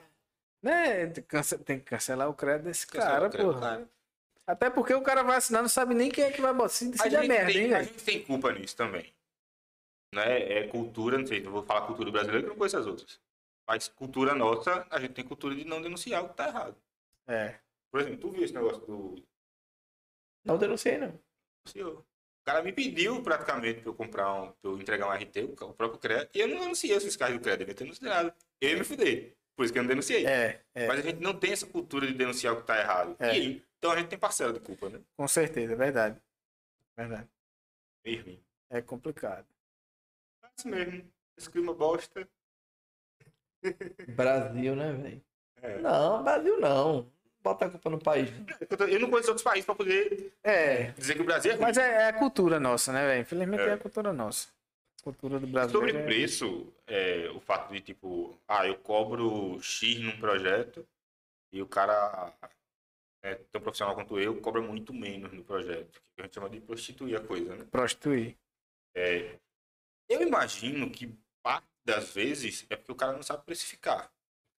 Ah, tu chegou num ponto interessante. Eu acho que ele não sabe precificar. E é difícil. Não é uma coisa fácil. É. A maioria dos concorrentes não sabe precificar, velho. É. Eu, não é eu- maldade eu- de pai botar baixo, porque eu, não, não, às vezes eu boto alto, inclusive. Precificar serviço, obra, obra. é muito mais, muito difícil, né, velho? Mas o pessoal não sabe precificar nada. Nada, nada. Você falou aqui de homem-hora, tem gente que passa, passou, tem gente com carreira já, passando orçamento e não sabe o que é um homem-hora. Falta essa instrução mesmo, entendeu? Falta. Então não sabe precificar. É. Quanto é que eu vou cobrar no projeto? Vai botar aí dois mil, pô. To- todo mundo pede dois mil, bota dois mil. Eu já ouvi isso Dois aí. mil, dois mil. Bota dois mil. Todo mundo pede mil, bota Só mil. que aí o cara pede, não, quanto é um projeto? Pega um, um, um cara que tá aí, só tô sem fazer nada, dois mil. Uhum. Aí você tem uma empresa de projeto, você tem custo para manter a empresa, você tem custo para funcionário, tem custo para tudo.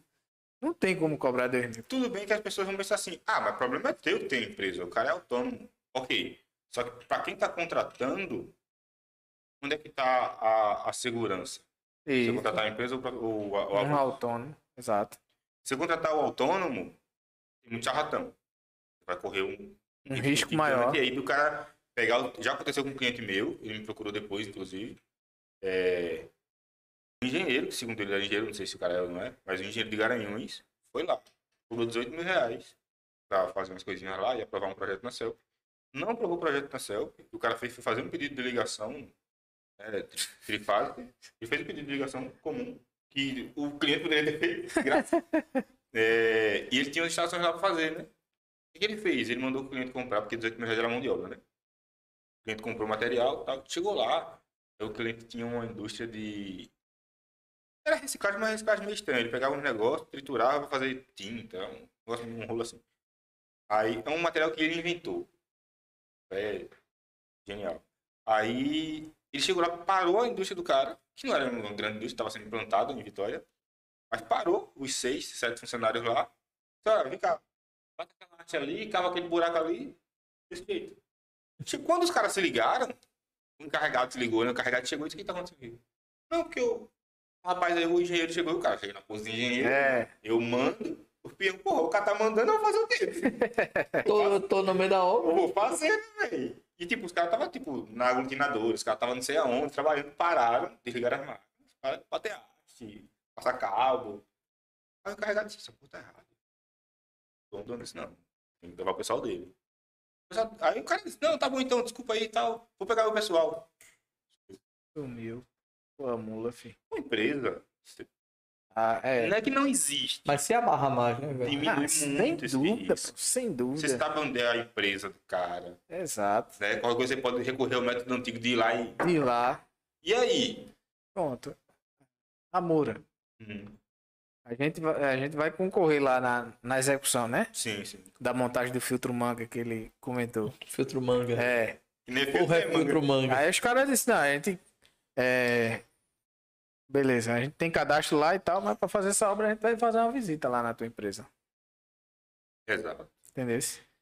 É, Vai Assim- contratar o cara que nem conhece, assim. Empresa grande é, tem profissionais que estão acobertados pela bagagem da empresa.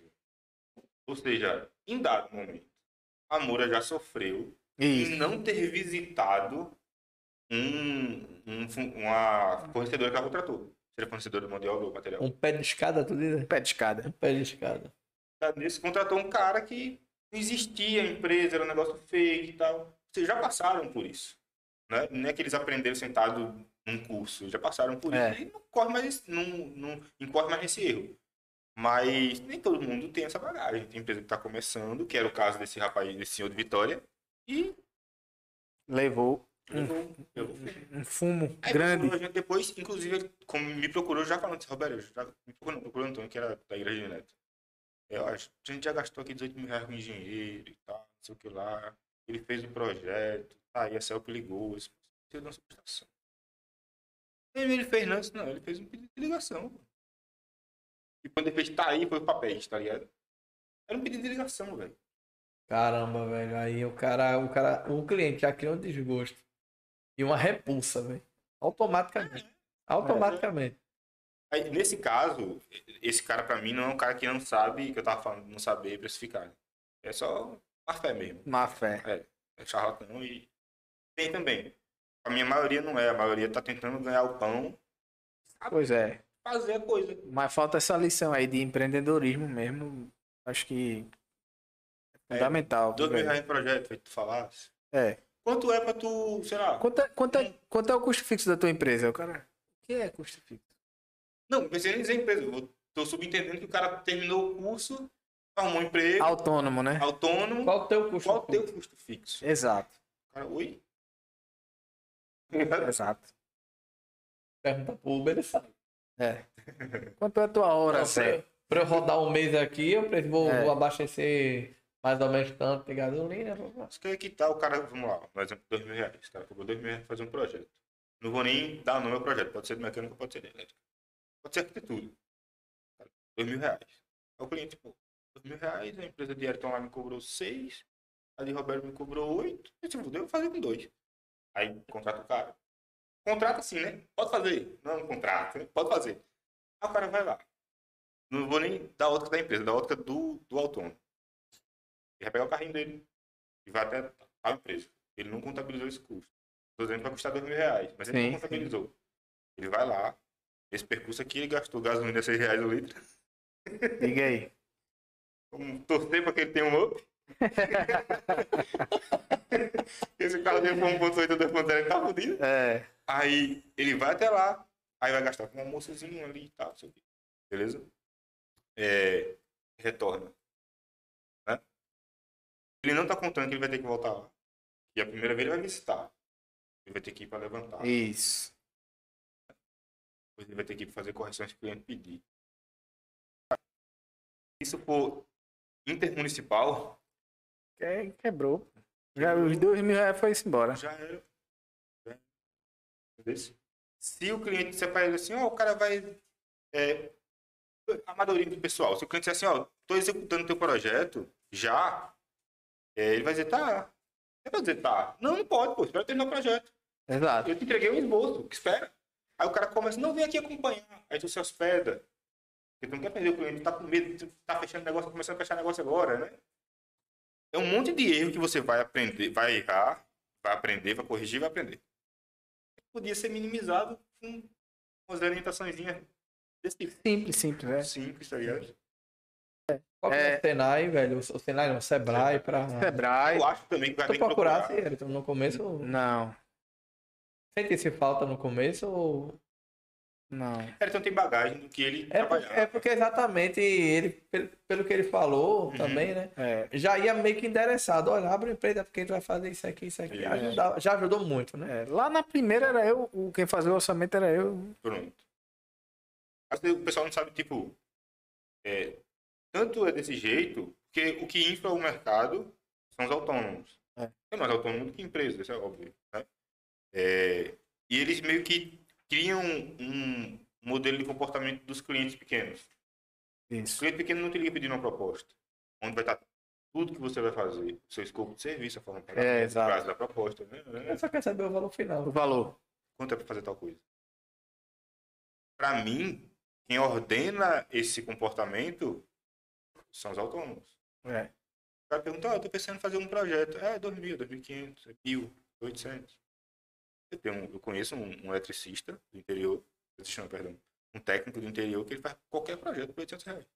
É doido, né? E fica Qualquer. Não, qualquer que esteja Não, qualquer alcance, de- alcance dele. alcance dele. Cara, eu falei isso pra cliente meu, o cliente falando demais, falando demais. Bicho, tem um cara lá no interior que faz por 800, tem um contato dele, tem também não vou entrar nessa, né? É. Mas procure ele vai encontrar. É, tem- e, o, e o cara se enrola, pô. É, esse de- eu comentei de Caruaru, né? Um, eu mandei a proposta, eu sei que o cara conseguiu a proposta lá de um cara que era metade do preço. O cara é de São Lourenço. Aí, Beleza, metade do preço, o cara é de São Lourenço, o cara já trabalhou na fábrica de ração ali em São Lourenço e tal. Eu disse, oxe, você compra lá. Ele, ele montou uma fábrica lá, faz serviço lá. Nunca ouvi falar desse cara, eu tô lá já Uhum. há, há uns seis meses, seis, não mais, seis, sete meses. E nunca ouvi falar desse cara. Eu cheguei lá na fábrica. Ah, quem é tal pessoa? Um dos caras que ajudou a montar aqui a fábrica. Mas como a fábrica foi vendida para uma multinacional e tal, é começar a colocar processos, burocratizar o negócio. Uhum. E aí o cara não se adequou e não tinha INSS, não tinha FGTS dos funcionários. Devendo Porra. imposto. O que o pessoal mais faz é atrasar imposto e INSS. Exato. Não impede a empresa de rodar. FGTS. É, é, é. Aí o cara. Tipo, o cara. Agora o cara se não tomar cuidado, se eu criar uma bola de neve que o. Quando tu demitir o funcionário, tu vai ter que. Vai se lascar. É, vai, vai se lascar. E aí. O pessoal fica cozinhando, entendeu? Só- Hoje em dia, é, eu acho justo que se você sai, você é demitido, isso na reforma trabalhista aconteceu. Se você é demitido é, e você processar a empresa que você trabalhava, e você perder, você vai ter que arcar com os custos é, vai os ter que honorários dos advogados. Né? E aí o pessoal fica, porra, minha empresa paga um escritório que é caro. É. Aí os caras ficam meio receosos. O que é um problema nesse ponto, porque, tipo, porra, a empresa lá não, não recolhia, né, é, é, GTS, INSS, e agora eu saí e não consigo receber, então como é que eu faço? Eu vou entrar na justiça e se eu perder? O cara pensa logo. E o cara fica com outro pensamento, pô, vou botar esse cara na justiça e quando eu for entrar em outra empresa, os caras vão dizer, pô, tô na justiça. É. E assim, né? O. o... Quem É, tá contratando liga pro outro. Ó, e aí, conhece fulano? Como é que foi? Você nem disse, né, irmão? Eu tava dizendo a vocês. A gente tem assessoria jurídica e todo mundo hoje que é contratado lá na empresa passa por, pelo pente fino. Não pode correr não, velho. Não pode correr não. E é Se, se, é se já deu entrada em justiça. É, Sim, é, é. Passa pelo pente fino. Tem, tem essa não, meu nobre. Tem Aí, essa ou seja, você nem é chamado para uma conversa para saber por que você tá na justiça. É, entendeu? E não é culpa sua, é culpa do filho Não, da puta cara. que não... é, é. Exato. Cara, não tem É difícil, é difícil, mas... Aí, aí, como eu disse, vai, vai ele, o filho dele, vai lá, monta, tá feito. Beleza. Eu, eu nem discuti com o cara. Disse, tá, pô, porque tá metade do preço. Eu disse, não, pode fazer com ele. Problema nenhum.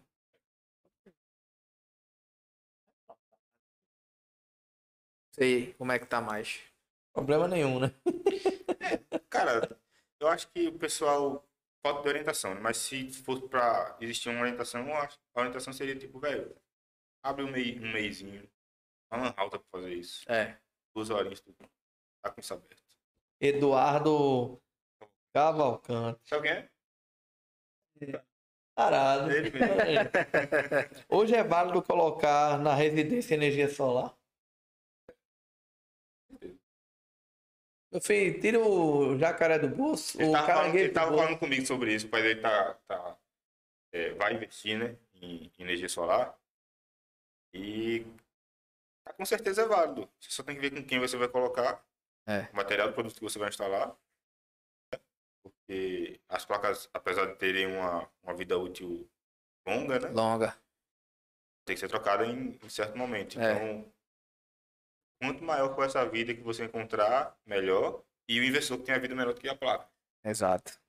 Então, só tem que ter atenção a isso, a quem vai instalar, porque provavelmente vai ser, se é casa, é telhado, se é telhado, calma, né? A estrutura aguenta, não aguenta, tem laje, se tiver laje é mais fácil que aguente, se não tiver, é. vamos ver isso aí. Acho que Maurício respondeu para ele. Sim, a instalação do sistema fotovoltaico em residência vem crescendo num ritmo Inclusive, tarado, pode faz, mandar seu pai fazer com o Maurício, porque é garantido, é viu? garantido. É garantido. Maurício, É, é garantido. O cabo é bom. O cabo é bom. bicho, o pai desse cara, o pai de Eduardo, vocês estão ligados sifão de, Pia? de pia, Sim. o sanfonado? O pai dele que inventou, velho. Sério, bicho? Sifão? O pai dele, o pai dele é desenhista industrial.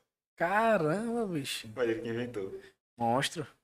Gênio. Eduardo, tá vendo? Eduardo? Quem és tu? Tá É. vendo? Tu Pega o exemplo do homem, rapaz. Gente, sifão é uma das grandes invenções aí. Da... É, porque você tinha aqui só aquele de Demais, copinho e tal. é, você demais, demais. gordura, você joga fora. É, Aquilo ali é uma mão na roda da. demais. porra. O- impede o cheiro de voltar, pô. Pede o cheiro de voltar, só deixar ele curvadinho. O pessoal É. botar no normal, o cheiro volta, mas É, tem que deixar ele curvadinho. incrível. Jéssica Lins batendo palminha aqui, ó. Anália Rafisa Menezes também batendo palminha. E é isso aqui. Saulo Teles também. Abraço pra, Saulo é pra monstro, vocês velho. Saulo é monstro. Saulo, ele é gerente em uma... Acho que é a maior loja americana de Aracaju. De Aracaju? É. Não a maior é, é, em espaço físico, né? Mas a maior em, em vendas, Em vendas, né? Foi a que eu trabalhei lá, fazendo a, a reforma com ele. Bicho- me contou essa história. O Tu me contou loja, essa história, ele é doido, velho. Doido, cara. Eu não sei como é que ele tem muita moral com, com o pessoal que tá, né, os subordinados dele. Fica dançando a rocha no, dentro do salão de vendas. Eita, cara. Aquela- Aquele líder que é... Cara, procura saber por que ele vende bem. Hum? Por que ele vende Não, bem? mas assim, Assim, às vezes você não é... precisa ser um cara a liderança. extrovertido pra vender. Não, claro que não. Mas a Eu sou liderança... introvertido. É, então. o time ele espelha, pô. A liderança. Rapaz, eu segurei muito cliente na época da Ultragás. É, às vezes o cliente precisa ser, o cliente precisa ser colocado no lugar dele, sabia? Era duro com o cliente e ele segurava Era as isso que ele clientes. É, Era isso que ele queria. Ter Esse, esse feeling aí. E qual- a hora que o cliente precisa ser é, é, assim, né? repreendido ou quando o cliente precisa receber. Que venda é técnica, né? Então, a gente que vende serviço, a forma de vender é diferente dele que vende, sei lá, chocolate, É, exato, exato. tá ligado? É bem diferente. É, o, que ele, o que ele tem que fazer, basicamente, é atrair o pessoal para dentro da loja. É. Seja uma vitrine muito bem organizada, o pessoal sabendo atender bem. O produto se vende, né? produto, Chocolate, pô, cara. vai- Não, o cara que entra na Americanas, ele entra no É. produto para comprar. É, exatamente. É diferente da gente. Tá ligado? Mas, velho, entrar na americana, pode ter certeza. No mínimo, tu vai, tu vai sair com chocolatinho. É, Nem que seja roubado. Todo mundo pode. Meu irmão. Rapaz, acho que é uma das Roubado. lojas mais roubadas do Brasil, é a um americana. setor né? de perdas. Eu demorei para entender o que era o setor de perdas. Prevenção de perdas, é. É um setor. É isso. Os caras sabem que vai ser roubado. Tá ligado? O cara inve- investe em funcionários, né? Ou seja, em CLT, em estrutura mesmo, câmera, tá, essas coisas. É... Infraestrutura do sistema também, né? Porque é tudo sistematizado. É, Veja, é um investimento para controlar perdas. perdas. E assim, velho, aquilo ali Não também tem é. como sanar a perda, velho. Mas aquilo, aquilo é uma Controlar. Aquilo é uma perda calculada, né? velho, É. Também, né? Sei lá, velho. Vai assim, eu- eu que a gente paga. eu Tô achando, ele bota lá, não, aqui eu vou botar 200 reais de chocolate, é, a turma vai levar 20 reais, É. mas a turma vai acabar comprando o resto, acaba, sei lá, eu acho que ele faz a conta assim, velho. Não, com certeza, Porque pra, é pra ele muito- cobrar, ele tem que medir. Ah, se 10, eu tô perdendo 10% aqui do, do que eu compro. Redistribuir. Eu vou ter que redistribuir pra cá. Perdi 10 reais. Aí quem vai pagar são os Zé que, que não rouba, que paga. Pois é. Os Zé. Ou seja, o cara correto, né? É, o cara é correto, paga o pato, pô. Claro, claro que a prevenção de perdas envolve também é, perdas de transporte, por exemplo. De des- descarrega lá. É, descarrega, daí coisa, quebra. É. Envolve isso também. Envolve também, tipo, a, a loja da garantia. Fala, garantia estendida. Tem gente que compra. Eles têm metas a bater e o pessoal compra a garantia estendida. Não comprei nada, garantia estendida. Também não. Também, não, mas tem gente que compra. Se existe, tem gente que compra. E eu vi lá o pessoal vendendo muito disso. Cara, se tem produto celular que vende aí por 10 mil, é porque tem quem compre. Na- no caso da garantia estendida, caso da garantia estendida, eles, se voltar, tá dentro das perdas dele. Porque. Vai fazer o quê? Devolver pra fábrica? A fábrica disse, não, não era um ano. Ah, um ano. Não interessa se tu é loja É. é. Magazine Luiza, é um ano. Né? Aí ela, a, a empresa lá, a vendedora, lhe dá, assume esse risco de mais um ano. Lhe dá um outro. E pra ela, no caso, ela perdeu dois meses. Ou seja, só faz sentido para a loja fazer isso se ela lucrar, né? É. Então, lógico que a maioria dos seguros para essa garantia estendida Não volta. Não não, volta. para o cliente. Eu acho, eu acho, isso é totalmente achismo, que foi inventada a garantia estendida, pra- não para lucrar, para cobrir as outras perdas. É, é uma. Entendeu? Porque É uma. Se você não tem como sanar, você tem que cobrir. É. E só aumentar preço fica um negócio meio horror, É. é. concorrência, tá ligado? É, quem estudou, viajando, quem estudou manutenção, árvore de falha, né? Curva da banheira, Eu me lembro. a vida disso. útil do equipamento. Eu não pago não, garanto. Eu me lembro disso. Tinha um professor lá na, na, no Cefet. Esse é o nome, velho, cara. Só falava disso, a curva da banheira. A curva da banheira. Porra da curva da banheira. Exatamente. Mas é que também tem ainda. Porque o pessoal tem medo. É complicado, velho. E, na minha opinião, é... garantia estendida você chegar lá mais de ser mais designada. Por exemplo, mal uso, bicho. É. Se fudeu já. pra tu provar que. É, é. Né? Vai lá, contrata um, um técnico da área pra fazer um aula, uma perícia, pra provar que tu tá certo. Não vai fazer isso com um celular de 400 conto, não vai, velho. Não vai. Entendeu? Você garante, é seguro também, seguro o cartão. Aí clonaram o seu Rapaz, cartão, é seguro. Seguro eu não, eu não faço. Nem seguro de carro eu nunca tive. Rapaz, de carro eu Eu não tinha seguro de carro, bicho. Não sabe o que aconteceu. Levaram o carro. Levaram o carro. Não, porque... não levaram porque não tinha seguro. Um negócio que eu fiquei meio puto, e até hoje eu sou puto com quem fala isso, é o seguinte. A primeira pessoa que eu fiquei puto foi o delegado. Roubaram meu carro, tal, não sei o quê. Eu saí, procurei o carro, morava com ele, inclusive, na época. Na TV de apartamento. E... Liguei pra esse bicho, bicho, roubaram meu carro. Não tô achando... Não tá no eixo, né? Não, não tá, pô, já procurei. Ele saiu do trabalho, foi lá, me deu help, me levou no- na delegacia, né? Cheguei Na delegacia, toda moado, né? Porra, levaram o carro, eu pagando o carro ainda. Aí, o delegado tinha seguro? É porque é um delegado, um funcionário público. Ah, vontade de falar um monte de palavra pra ele, né? Com certeza. Bicho, o que que tu tem a ver? Se tem seguro ou não? Não interessa, meu amigo, se tem seguro ou não. Gente, mas E, agora e era uma tô pergunta meio que tipo, tem seguro? Eu disse não. É meio que tipo, ah, o que que tem a ver É. com a, a- a ligação? Quer dizer que se eu fizer seguro, o pessoal não leva o carro. É. Parece que tipo, se tem seguro, eles ficam, ah, então eu preciso procurar o carro para receber o dinheiro. É. Né? Deixa eu aqui comendo minha rosquinha. Mas levaram mesmo teu carro, achou? Rapaz, Chegou uma multa no outro dia. Cacete. a última foto do carro foi a E, aí- e aí fez o É, quê? E aí fez o quê? Perdeu. Já era, Perdi, chorou. Perdi, fiquei pagando. Comprei um carro de 25 anos, usei dois, Detalhe, paguei ele, ele tinha um Celta. Era, amigo. era um Celta prata. O meu já era o verde, né? Verde. Roubaram onde, Robert? Roubaram onde? Na Madalena. Sabe o Internacional? Sei. Na frente do Internacional tem aquela pracinha, na frente da pracinha tem um posto de gasolina. É, Por trás do posto de gasolina tem uma ruazinha, é. naquela rua. E era pra ter levado o dele. Era, era pra ter levado o meu, porque no dia, Meu no dia que eu cheguei do trabalho, aí. Por primeiro que trás. É, eu cheguei primeiro. Aqueles prédios que tem ali, né? Do, É, lado, é, do é. lado Aí, esquerdo. pra, assim, pra estudante mesmo, né? É. Aí esse bicho chegou, me ligou.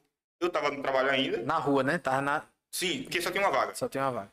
Dividi o apartamento, eu acho, Era uma vaga pro apartamento. cinco pessoas, era cinco ou quatro Não, pessoas. pô, era- Quatro. Quatro. quatro pessoas.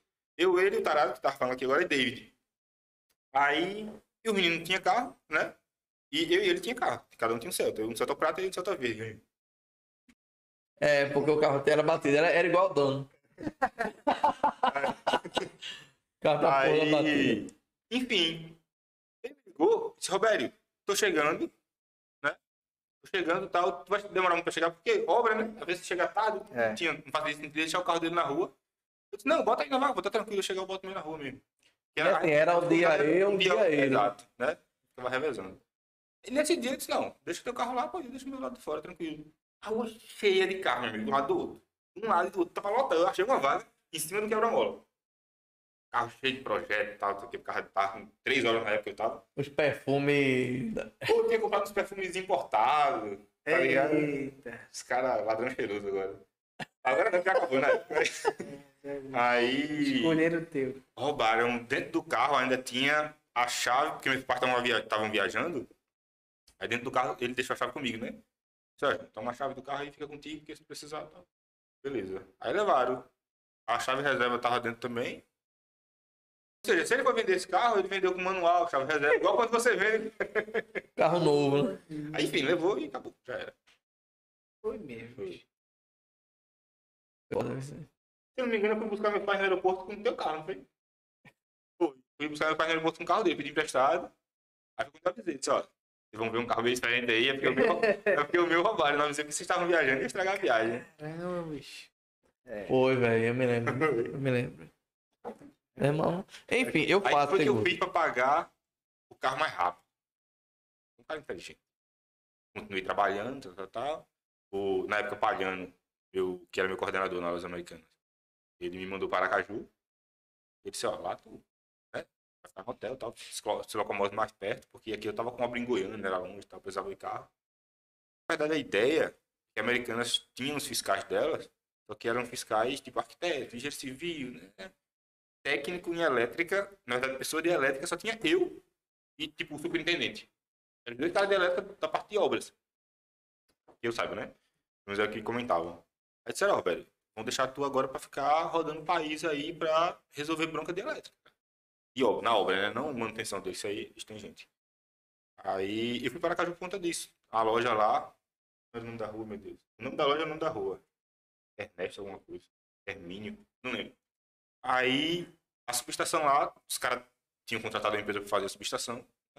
E eu cheguei lá, disse, ó, tu vai lá pra lá, você é a primeira obra que tu vai resolver. Quando tu resolver, tu fala, ó, tá resolvido, tá ligado pra outra. Porque eles enfrentam muito problemas com todo mundo, né? Com entrada de energia. Nossa, eu vou viajar o país todo. É. Free. Quer dizer, ganhando país, vai. Ganhando aí. Massa, né? novo, tá massa. Aí, beleza, para Aracaju, conheci Aracaju e tal, beleza. Cheguei lá, a subestação dele, do- dos caras que os caras tinham montado, o projeto estava aprovado, mas a execução foi reprovada, tá ligado? Tinham 31 itens. 131 itens. Aí, energia não tô poder. Cara, Os caras foram item tá, Resumindo. tá, tá, tá. faz novo. Podia ter dito isso, tá ligado? Eles podiam ter dito, seguir o projeto. Relacionaram item por item, velho. 131 itens. Assim, eu fui na energia e tal, né? Tá, tá, vamos resolver. O que a minha verdade, minha preocupação era prazo, né? Sempre é, né? Disse, ó, resolvendo qual é o prazo, tal, eles foram até bastante ágeis lá. Eu contratei a mesma empresa, contratei não, né? Contatei a mesma empresa e disse, ó, resolver a merda de vocês, bicho. Aí eu fiquei lá no dia da obra, só desmonta tudo, tudo errado mesmo. Transformador na altura errada, tá? Colocar o transformador quase no topo, pô. Não sei como quebrou aquela merda. Enfim. Tudo errado. Poste errado, poste fino, transformador muito alto, tudo, tudo, tudo errado. Tá, vamos lá agora. Os caras foram lá, compraram os materiais. Levou três semaninhas pra resolver, né? Só que nesse meio tempo que eu ficava por lá, tipo, enquanto o cara ia comprar material, enquanto a energia tava demorando, eu tinha que esperar ela ligar, eu ficava dentro da loja. Né? É porque eu não ia ficar no hotel, quer dizer, os caras É, ficavam mudando lá, é. né? Eu ficava dentro da loja. Tinha obrigação nenhuma de estar lá, mas eu ficava lá. A loja funcionando eu pegava o livro e ficava lendo. Eu li 50 torres de cinza, No, no, no americano. tinha, tinha um banquinho que ficava perto dos CDs, assim, tá ligado? Sim. Aí eu pegava o livro, sentava Eu lá, tava lá e. li o livro todo, feliz, pô. Gerente, Tinha começado a ler Não, outro é livro já. É o Fiscal, fiscal. É, exato. Tinha começado a ler outro livro já, foi quando resolveu, né? Só que aí o pessoal ficava me vendo lá, quem já sabia que era da parte de, de, de obras, dizia, ó, vê só, ficou com infiltração aqui, tá ligado? Eu podia dizer assim, tá, né? Vai muito da sua postura, né? É. Eu, pô, quem é empreiteira? Tá, eu comecei a correr atrás, já fui resolvendo uma coisinha ou outra, né? Infiltração aqui, um ar-condicionado que não funcionava, não sei o quê. Nesse período, inclusive, do nada, do nada, o gesso caiu, um pedaço do gesso, um pedacinho, caiu em cima da cabeça da mulher. Pau. Falei, pô, a culpa é sua, eu nem tava aqui. A obra não é minha não, nem vem. Mas assim, foi isso muito rápido, né? O pessoal não entendeu logo que não era comigo e tal. Eu ajudei a resolver lá e tal. Ela processou, óbvio. Americano, só ganhar dinheiro, né? Claro. Sem. Aí, não fez grandes coisas, cortou, né? Mas não ia- ela não ia perder a oportunidade, né? processou lá, ganhou o processo dela. Sabendo disso, o gerente distrital da, loja americana lá, é, Jean, ele ia começar lá a reforma dessa loja de Saulo, né? Saulo Teles. Ia começar a reforma da loja dele, que é uma, uma loja gigantesca, e eles decidiram diminuir a loja. Aí, uma loja gigantesca antiga. Palhano já estava vendo para qual estado que eu ia dessa vez, né? Foi quando ele já disse, não, eu não quero outra empresa de fiscalização aqui não, eu quero isso. Acaba aí, acaba aí. O cara nem tinha me visto. Eu ouvi falar de mim, tá ligado? Quero ir lá. Eu falei, não, tava no hotel. Mas onde? De noite já. ligado? Tá onde? Tô no hotel. Aí ele vem aqui pra loja. Disse, Que loja? Do shopping. Eu nunca tinha nem ido. Aí eu cheguei lá e tal. Shopping Jardins. Eu cheguei lá e eu, isso aqui, ó. Ele aí. Aí você que é o Roberto, sou eu. Aí, pá, Tava lá, já me conhecia, né? Era meu coordenador. Ele disse, não, você vai ficar pra reformar essa loja aqui, tudo bem? Porra. tá bom, né? Se eu soubesse, eu tinha de dar. Isso não é comigo, não. Aí viajando pra ir. Mas assim, foi bom, tá ligado? Aí fiz amizade com gente muito boa lá, né? Saulo, Rendel. Aí. É... Aí, velho, eu pagava o carro todo mês, né? Viajei pra lá tal. Ganhava relativamente bem. Pagando o carro, às vezes, aí o que que eu fazia? Pagava primeiro eu. Primeiro eu. Aquela quebrada, né? Aí um amigo meu ficava, Roberto, tem um negócio aí, Telex Free. Eita! O que, que eu fazia? Eu, É, pagava, eu pagava primeiro a última e juntava um pedacinho. que Era pra assim que desse, eu, pô, quitava. E O meu- o meu carro era o carro. Eu pagava um carro que eu não tinha. É. tá ligado? Era meu calo. Aí eu, tipo, tenho que me livrar dessa dívida, senão eu não vou conseguir fazer nada, tá ligado? Aí, beleza. Eu peguei esse trocadinho, que tava- não era muita coisa, mas eu tava conseguindo juntar. Estávamos lá. Comprei, eu acho que 10 contas, tá ligado? Assim que chamava, né? Comprei as 10 contas lá e comecei pá, pá, pá. Só que a minha conta que eu, que eu atrelei lá, a Telex Free, é a Caixa. E a conta da Caixa que eu abri, eu abri na lotérica, numa época que fui lá e abri. Aí, beleza, na hora de receber a primeira, o primeiro mês, né? a caixa, a Free disse, ó, você não pode receber porque esse tipo de conta seu não, não serve pra gente. Eu, tá bom, quer trocar de conta. Eu disse, ah, é mais fácil você ir lá e pedir pra, pra caixa al- alterar, né? Aí eu fui na agência da caixa lá e eles disseram assim, não, aqui não, tem que ser na sua agência. Na sua agência. Caixa é essa. Pô, minha agência é em Carpina, velho, Pernambuco. Pegar um avião pra ir, porra, fala- manda um e-mail pros caras, manda o cara alterar aí. Você não faz, os caras são engessados, É, né? Não é, demais. Aí, beleza. Eu tava trabalhando, eu não ia dizer pro cara, dizer o que pro meu coordenador? Ó, eu vou em Carpina mudar uma conta. Não, É. espera a tua folga. Esperei minha folga três meses depois, né? E na minha cabeça, Caralho. não, na minha cabeça tava bom, porque, tipo, o dinheiro tava rendendo, tá ligado? Mas quando eu tirar, eu já vou pagar um bocado de parcela de uma vez, tá? Não quero nem conversa. Aí, beleza. E ele tava rendendo lá, todo, todo dia eu fazia lá os anúnciozinhos e tal, entrava nos sites. pá. Aí, fui pra Carpina, mudei a conta. Voltei para Caju. Esperei chegar só o dia do... Véi, parece mentira, eu juro. Esperei chegar o dia do saque.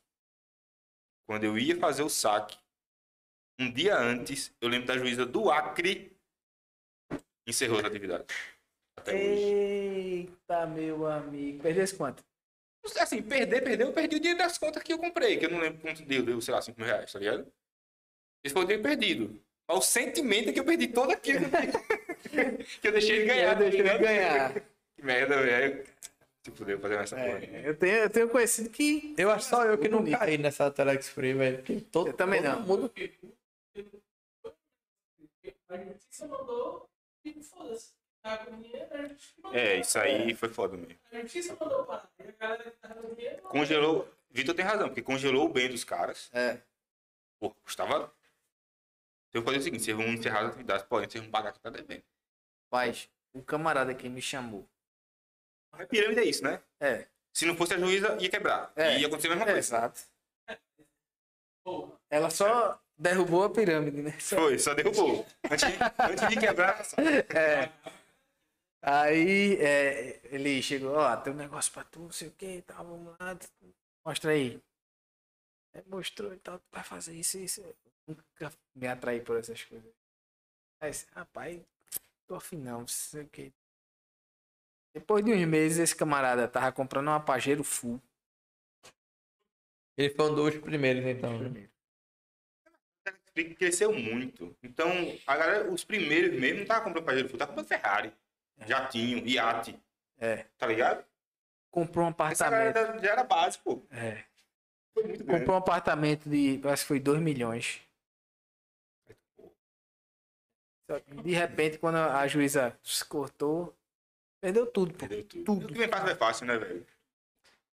Não, assim, mas o que ele comprou, comprou. Não, foi financiado, né, filho? Ah, ah, É, É, é. financiado. Ele não tinha 2 milhões na conta pra Tinha comprar não, apartamento, tinha não. Tinha volume na conta pra chegar lá, mostrar o extrato no banco que eu consigo comprar. É. Entendeu? caralho, velho. Eu sei gente que vendeu o carro, pô, pra investir nisso. Não, assim, meu primo ganhou muito dinheiro. Tá ligado? Meu primo não era um iludido, do tipo, ah, eu vou sair torrando. Ganhou muito dinheiro. O dinheiro que ele ganhou foi suficiente pra, tipo, ele fazer casa pra alugar, essas coisas, entendeu? E investiu, né, mano? Aí. Tem gente que ganhou dinheiro, isso, é, soube usar. e soube usar. Tem gente que só perdeu, meu feito. É, meu nome. Pois é, cara. Lições. Lito. Não cai mais não. Cara, é negócio da gente é É, empreender. eu entrei. empreender. Pra pagar o carro, velho. Perdi o dinheiro que eu tava juntando pra pagar o carro. Nem pagou o carro. O cara perdeu o carro, perdeu o dinheiro que tava guardando pra Ah, que carrinho zica, viu, isso, Não velho? é, bicho? Humilhação da porra. Ainda bem que o, o pontinho tá. Quanto tempo já? Tempão, velho. O ponto é, o ano. Peguei em 2015. Compra aí.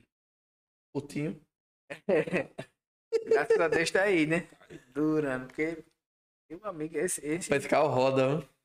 ele, ele comeu teu azar de. Até a tua morte? Espero que sim. Apesar de que Deus queira. azar assim grande, né? O roubo do carro. O roubo do carro. Foi logo o ponto Mas do ponto. eu falo pra. Foi. Porque na época, na época do Celtinha, não era tão caro, né? Os 5 mil valia bastante dinheiro naquela época, não valia não? Com certeza. Pô, dinheiro, tá mano. doido. Mas sabe quanto era a letra? A letrinha do Celtinha? Quanto? 715 reais. Boa, velho. O meu, o meu era 642, lembro até hoje. Lapada, lapadinha. Pra época é lapadinha. É, pô. Hoje não, hoje você, porra, inflação, né? Dinheiro começa a valer outra coisa, né? É. Mas 715 reais em 2000 e quanto é que a gente pagava? 2011? 2011, 2012. Não, foi roubado em 12, 2011, 12. É um salário e meio, filho. Tava em meio.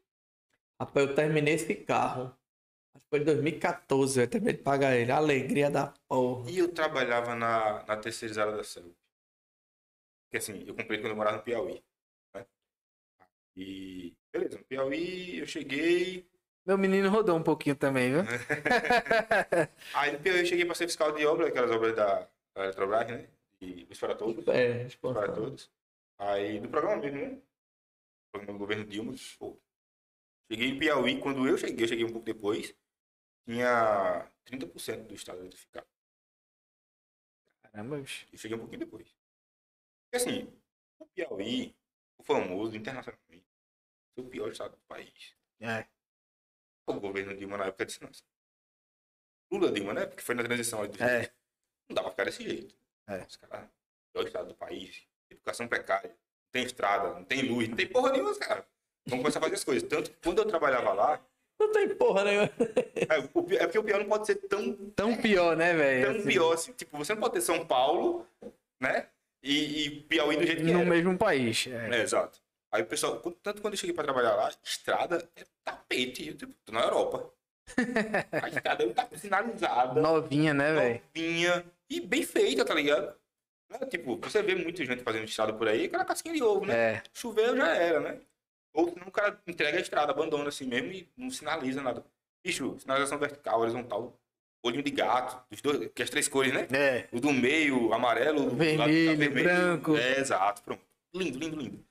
Aí, beleza, vamos fazer. Quando eu cheguei lá, eu fui ser. Fui contratado como técnico 1, né?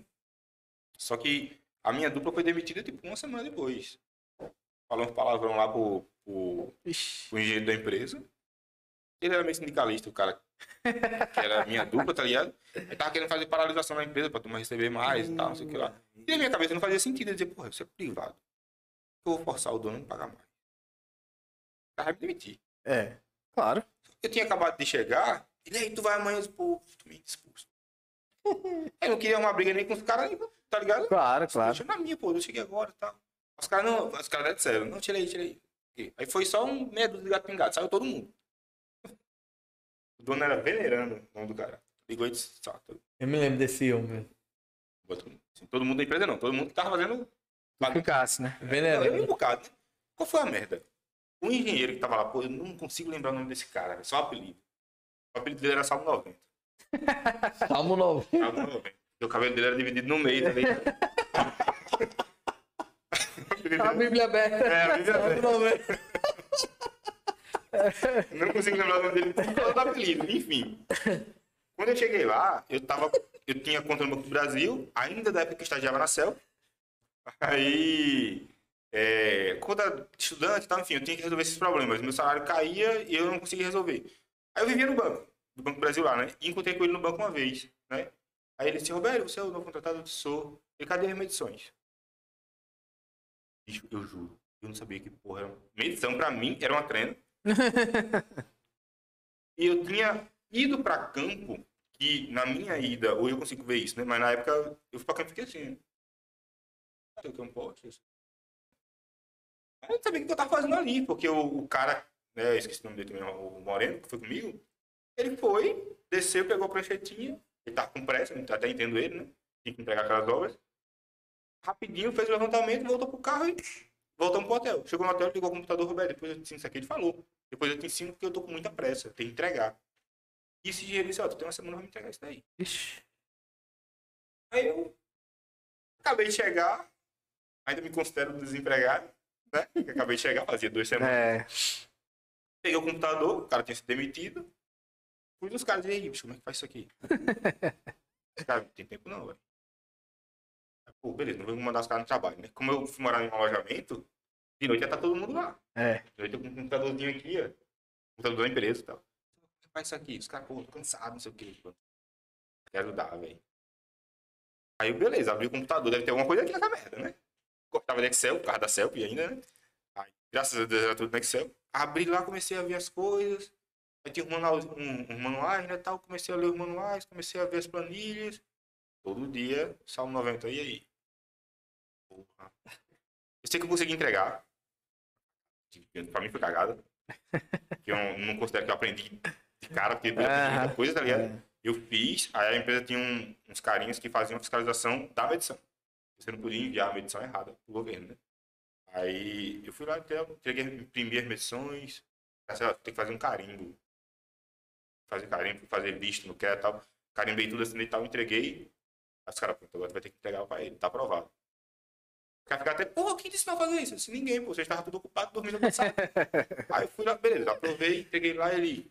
Quem ajudou a fazer? Eu disse, ninguém. Quem ajudou a fazer isso? Ninguém. Ele, fiscal, Leonardo. Leonardo, quem ajudou a fazer? Leonardo disse, rapaz, ninguém. Tava fazendo lá de noite e tal. Explicou pra ele, né? Aí ele, beleza, tá bom. Obrigado, velho, parabéns. Desci e fiquei sem fazer nada. Porque eu não tinha equipe, pessoal ia pra campo. A vantagem. Tu não tinha dupla, né? Pra... É, a equipe era uma dupla, tá ligado? É. É, eu tinha o carro, tinha a Hilux lá estacionada, zerinho. Tinha todos os equipamentos, termômetro, enfim, GPS, tinha tudo. Não tinha. Nem o pessoal não me dava obra porque não tinha outra pessoa pra ir. E eu. Aí uma vez, velho, eu tava sentado, tirei a bota, porque a, o, a empresa era numa casa, tinha piscina, tá, uma casa grande. Aí eu tirei a bota e fiquei com o pé assim em cima da cadeira, lendo o manual deles. Novamente, tá ligado? Não tinha o que fazer. Não tinha. O celular não era, né? É, não era smartphone. Não era né? smartphone, pra eu ficar viajando na internet, eu fiquei lá lendo o manual deles e tal. Aí chegou dois carinhas andando, tá? um cara de paletó, e eu lá, foda-se. o, o gerente da empresa, Fernando, coordenador, ele passou aí, e peraí, era o dono, pô, que tava entrando. Ei, E eu, Peraí. e eu com o pé pra cima, literalmente, né? Pé pra cima lá. Enfim, não deu nada também, não. Aí depois eu, o, o, o, o rapaz que eu não lembro o nome, disse, olha, é, procura alguém lá embaixo aí, a- as equipes fizeram, por algum motivo, chegou gente, saiu gente, sei lá. Procura alguém lá embaixo aí que esteja sem... sem... Alguém que possa dirigir, porque eu não podia dirigir porque eu não tinha 25 anos, né? Aí o seguro só podia se permitir com 25. Procura alguém lá que vai ser tua equipe agora, vai ser tua dupla. Eu, tá bom. Eu desci, vi os caras que eu mais simpatizava, né? Procurei tal, cara. Encontrei um cara, disse, não, bora, vai aí tu. Beleza, ó, encontrei o rapaz aí e tal, tem mais de 25 anos e tal. O cara, então, beleza, então. Passa na RH, comigo.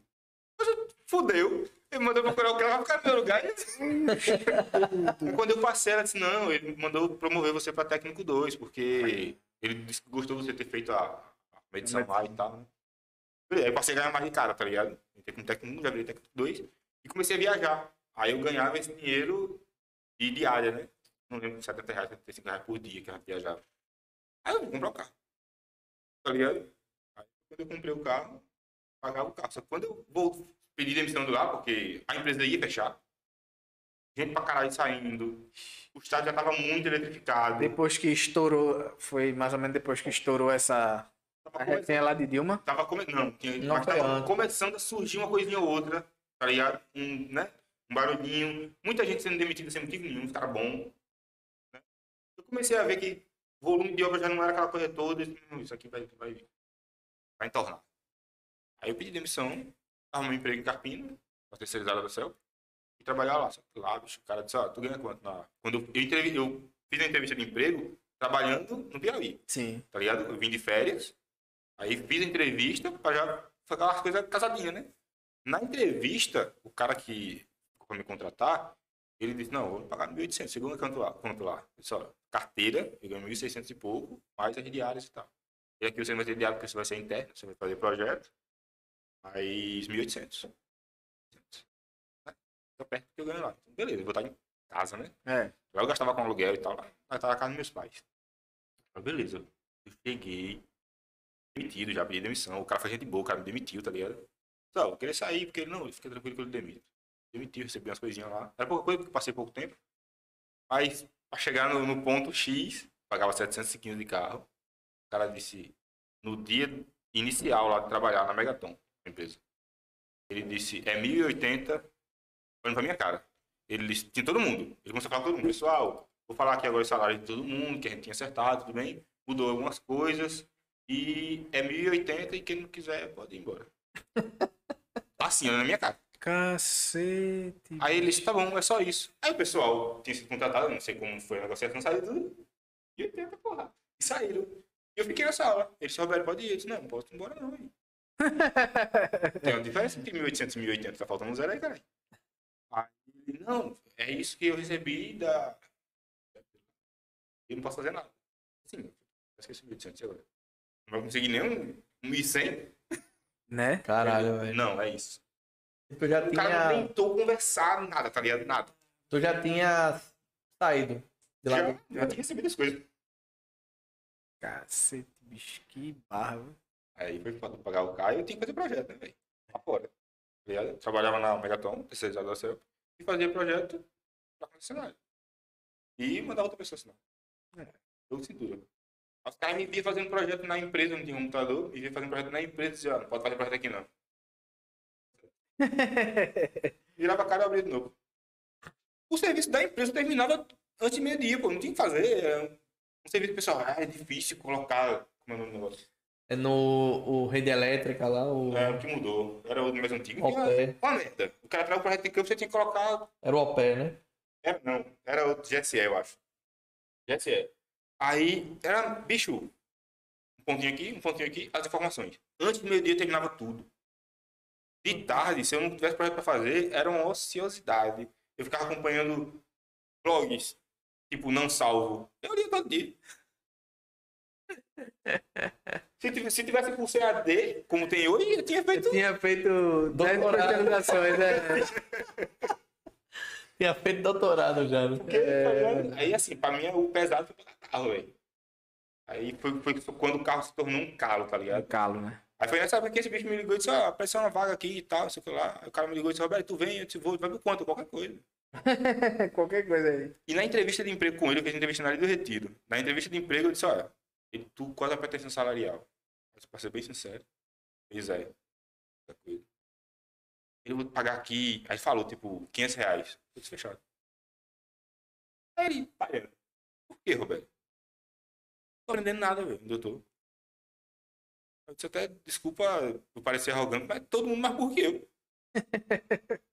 eu tinha, não, eu ensinava conta de Meu irmão, mas é. É, bro. Eu não trabalhei no que ele trabalhou, mas eu sei mais ou menos como é. Tá ligado? Você tá num lugar onde. Não tem pra onde evoluir, né, mais, cara? Porra, É. a conversa das pessoas é sobre a vida dos outros, tá ligado? Aí. Isso é um ponto interessante que tocou, me lembrou uma coisa. É, a gente tava conversando, eu falei da história da, da minha trajetória, né? É, grande parte de eu pedir para sair também da, dos locais que eu tava, não tem mais para eu, eu já já cheguei no meu limite aqui. E você não cresce nem como Não tem profissional, nem mais como para pessoa. onde ir. É, Não não tem mais para onde ir. McDonald's foi um caso. Tem mais para onde ir aqui. A bicho, tu rodou que, que. Faltou alguma coisa, velho? Da, assim, algum setor, algum, algum ramo da mecânica que tu não passou? Esse bicho mexeu com gás. Faltou fluido, não, faltou não, faltou não. Como é que é quando o carro, quebra, quando é que o carro quebra? Leva na oficina e diz, ó, sou Faltou isso aí, né, velho? engenheiro mecânico. Porra, É. não dá pra mentir, né, bicho? Mas o pior é, é, o pior é que eu sou enxerido eu conheço um pouquinho, né? Eu, eu fiz manutenção em motor, né? Aí eu conheço um pouquinho, né? O funcionamento. Aí eu já estou dizendo o que é que tem que fazer. Fizesse manutenção de motor a, a combustível? Motor a diesel. A diesel, né? É. Muda aqui, é o ciclo Otto, ciclo diesel, né? Sim, sim, O sim. ciclo, o ciclo Otto, ele tem a, a faísca, né? Uhum. O ciclo diesel, ele entra em combustão por pressão. Prime. Diesel. É mesmo, é. É. Sabia, não? Também tem- não. Pra mim era tudo igual a mesma É, merda. Só Eu mudou. os dois eram faísca. Eu achava que a faísca do diesel era mais faísca, tá ligado? É, não, Era um- não tem faísca. É, que é pra É. motor Era grande. açaí. Porra, pega fogo, porra. É pra, é pra motor grande, né? Essas coisas. É. É por isso que a diz, o carro quando dá entrada de ar, normalmente esse caminhão é... Te- pe- Perdeu o carro, né? Perdeu o motor, sei lá, das coisas. Não, é, Entrada de ar. não é, é- admite o ar, né? O motor, como é que funciona? O motor admite o ar. Tem a admissão. Tem que admitir se não tem combustão, né? É, tem que admitir. É mistura ar-combustível, né? Que explode. Porra, é entrada de ar. Entrada de ar Deve no ser, motor. deve ser em outra coisa. Deve ser É, um é, motor pode ser na bomba. É. Na bomba de combustível da entrada de Não, ar o e realmente eu no sei que tem que ter lá pra dar combustão, É. né? Mas a entrada de ar geralmente é em bomba. A entrada de ar na bomba lascou. Não joga.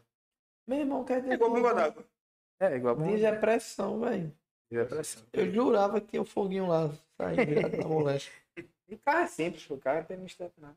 É simples. É, tanto simples que, tipo, qualquer pessoa que tenha um carro que dê problema vai É, comer. o complexo do carro hoje é a automação. É a eletrônica. Né? Eu conheço gente que monta e desmonta um Fusca. Eu já desmontei pô, com meu pai na garagem de casa. Então, é- a parte mecânica é muito tranquila, pô.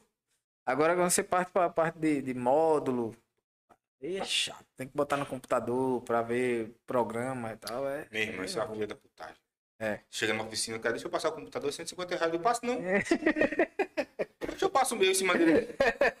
Exatamente. É. Aí, não, eu aceitei isso uma vez. Eu nunca aceitava dizer, não, eu devo estar errado, né, velho? Os caras estão. Oficina grande. É. Deixa eu passar o computador, pra quê? Vai tentar descobrir o problema, beleza. Quanto é? Ele não, você tem que saber que é 150 reais, o computador, encontrando problema ou não, tá, tá. Beleza, assim, tá encontrando antes, passou o computador, qual é o problema? Ele, sei não. Filho da puta, É. velho. Tá de sacanagem. A luz do sistema ABS do meu carro acendeu. Já faz acho que um ano. E Tá. aquela porra já ajeitei o que tem de ajeitar. Só que pra tirar a porra da, da, da luzinha lá, tem que passar o computador. É, Eu não posso não, velho. Não me incomoda. Não me incomoda não. Eu boto a porra É o LEDzinho só pra Pega, tirar o. tem o carro de entrada USB. É. Pronto, pega o computador, pega um cabo USB, USB desse que a gente tem aí. É. E bota lá. Passou o computador. Meu irmão. Bota pra rodar um de vídeo e já era. É. Não, porra, é essa, velho? Já ajeitei o que tem de ajeitar. O cara já olhou o cinema ABS. Não, tá ok. Agora essa luzinha tem que passar o computador. Não, não dá pra mim não. É bronca. E o bom, o bom também da você ser prestador de serviço, como a gente é, é que você acaba conhecendo coisas muito diferentes. Você- Aleatórios, é. Aleatórias. Você chega na indústria de bebida, você conhece o processo de fabricação de Conheci, bebida. eu não tenho contato, não acredito. Eu conheci um filtro manga. Que porra é filtro, mano? Filtro manga é um filtro. É um Filtro sistema para Partículas aéreas. É, partículas suspensas no ar, né? Aí o que? É um sistema de exaustão que traz todo o, o, o pó captado, né? Do ar para um filtro de mangas. São filtros com um arame gigante assim e tecido. Tecido. E aí, quando o ar vem, agarra nas mangas né? e na, as partículas agarram na manga E o alpaço. e o ar passa. Aí fica lá as partículas na manga. Aí de vez em quando tem um, um- um jato de ar de alta pressão. Uf, dentro da manga. Aí o pó decanta. O pó vai lá para baixo. O pó acumulando, acumulando. Frio. Jogar num tonel que fica embaixo assim. O limpar. pó. É, limpar. Filtro de manga. É só pra isso, pra é, é, fazer a, a, É a simples, captação do particulado. É simples. Pensa num projeto massa. É isso. Não é que eu diga. Meu Deus do céu. Já faz. Vê tu. Seis meses. Quase vai completar sete meses de projeto. É, isso aí mesmo. Eu me lembrei do Neto falando. Rapaz, o que é um cambão? Não, sei não. Não, traz. Tô pensando, tem um cambão aqui, porra. Traz. Porque a gente não sabia Ah, que eu cambão. pô. E os caras ficavam falando perto de cambão direto, o tempo todo. Mas um cambão. Não, porque a gente precisa de um cambão, aí, porra, pega lá. Pelo menos eu vejo o que é é. Gente sabia que era, né? Os caras falavam todo dia na hora, eu falava dessa porra desse cambão. Cambão, ó. Quando viu uma barra de pé. Cambão. Foda. Essa aí, a conversa foi boa. Mas foi de cambão a filtro manga. É verdade, é verdade. Meu irmão, é, velho, conhecia um pouquinho mais da área aí de mecânica. Querendo ou não, véio, é uma área diferente e ao mesmo tempo, assim, ela anda lado a lado, né, velho? Anda lado a lado.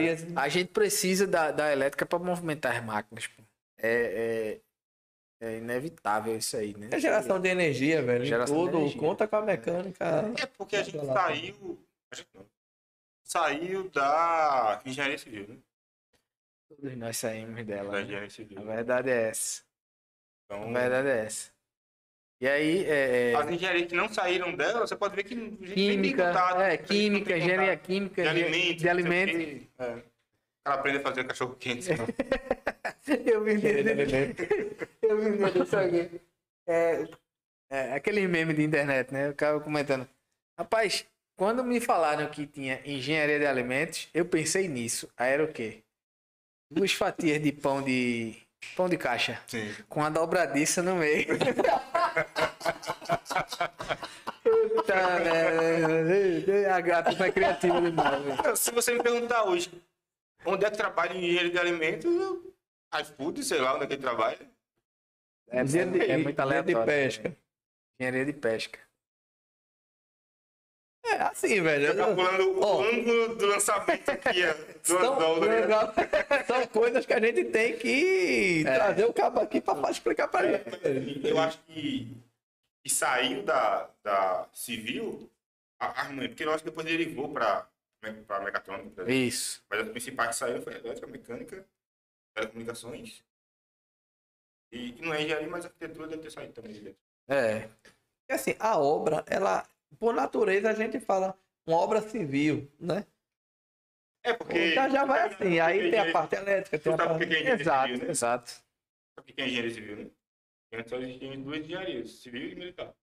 Isso. É. Civil e? Militar, militar. A civil é de civil, civil, civis, tá ligado? É. É, e, e- e antigamente só existia. Tu é o quê? Engenheiro. Não é Engenheiro. engenheiro civil, não. Eu sou engenheiro. Ou seja, eu mexo com tudo, velho. Sabe fazer essa cadeira aqui. É. É. Aqui. ajeita o rádio, é, ajeita o rádio. Preciso de um quadro elétrico aqui. É. É, engenheiro civil. Quadro elétrico. Bota um disjuntor aqui. Fusível. Esse cara Fusível. é Mas bonito de encontrar. fa- fala em fusível não, que eu tô. Tô tendo problema com fusível. Eu vi, Fusível 200 amperes pra achar. eu vi. Amiga. André mandou a foto. André Fusível mandou não. a foto. É o que? NH?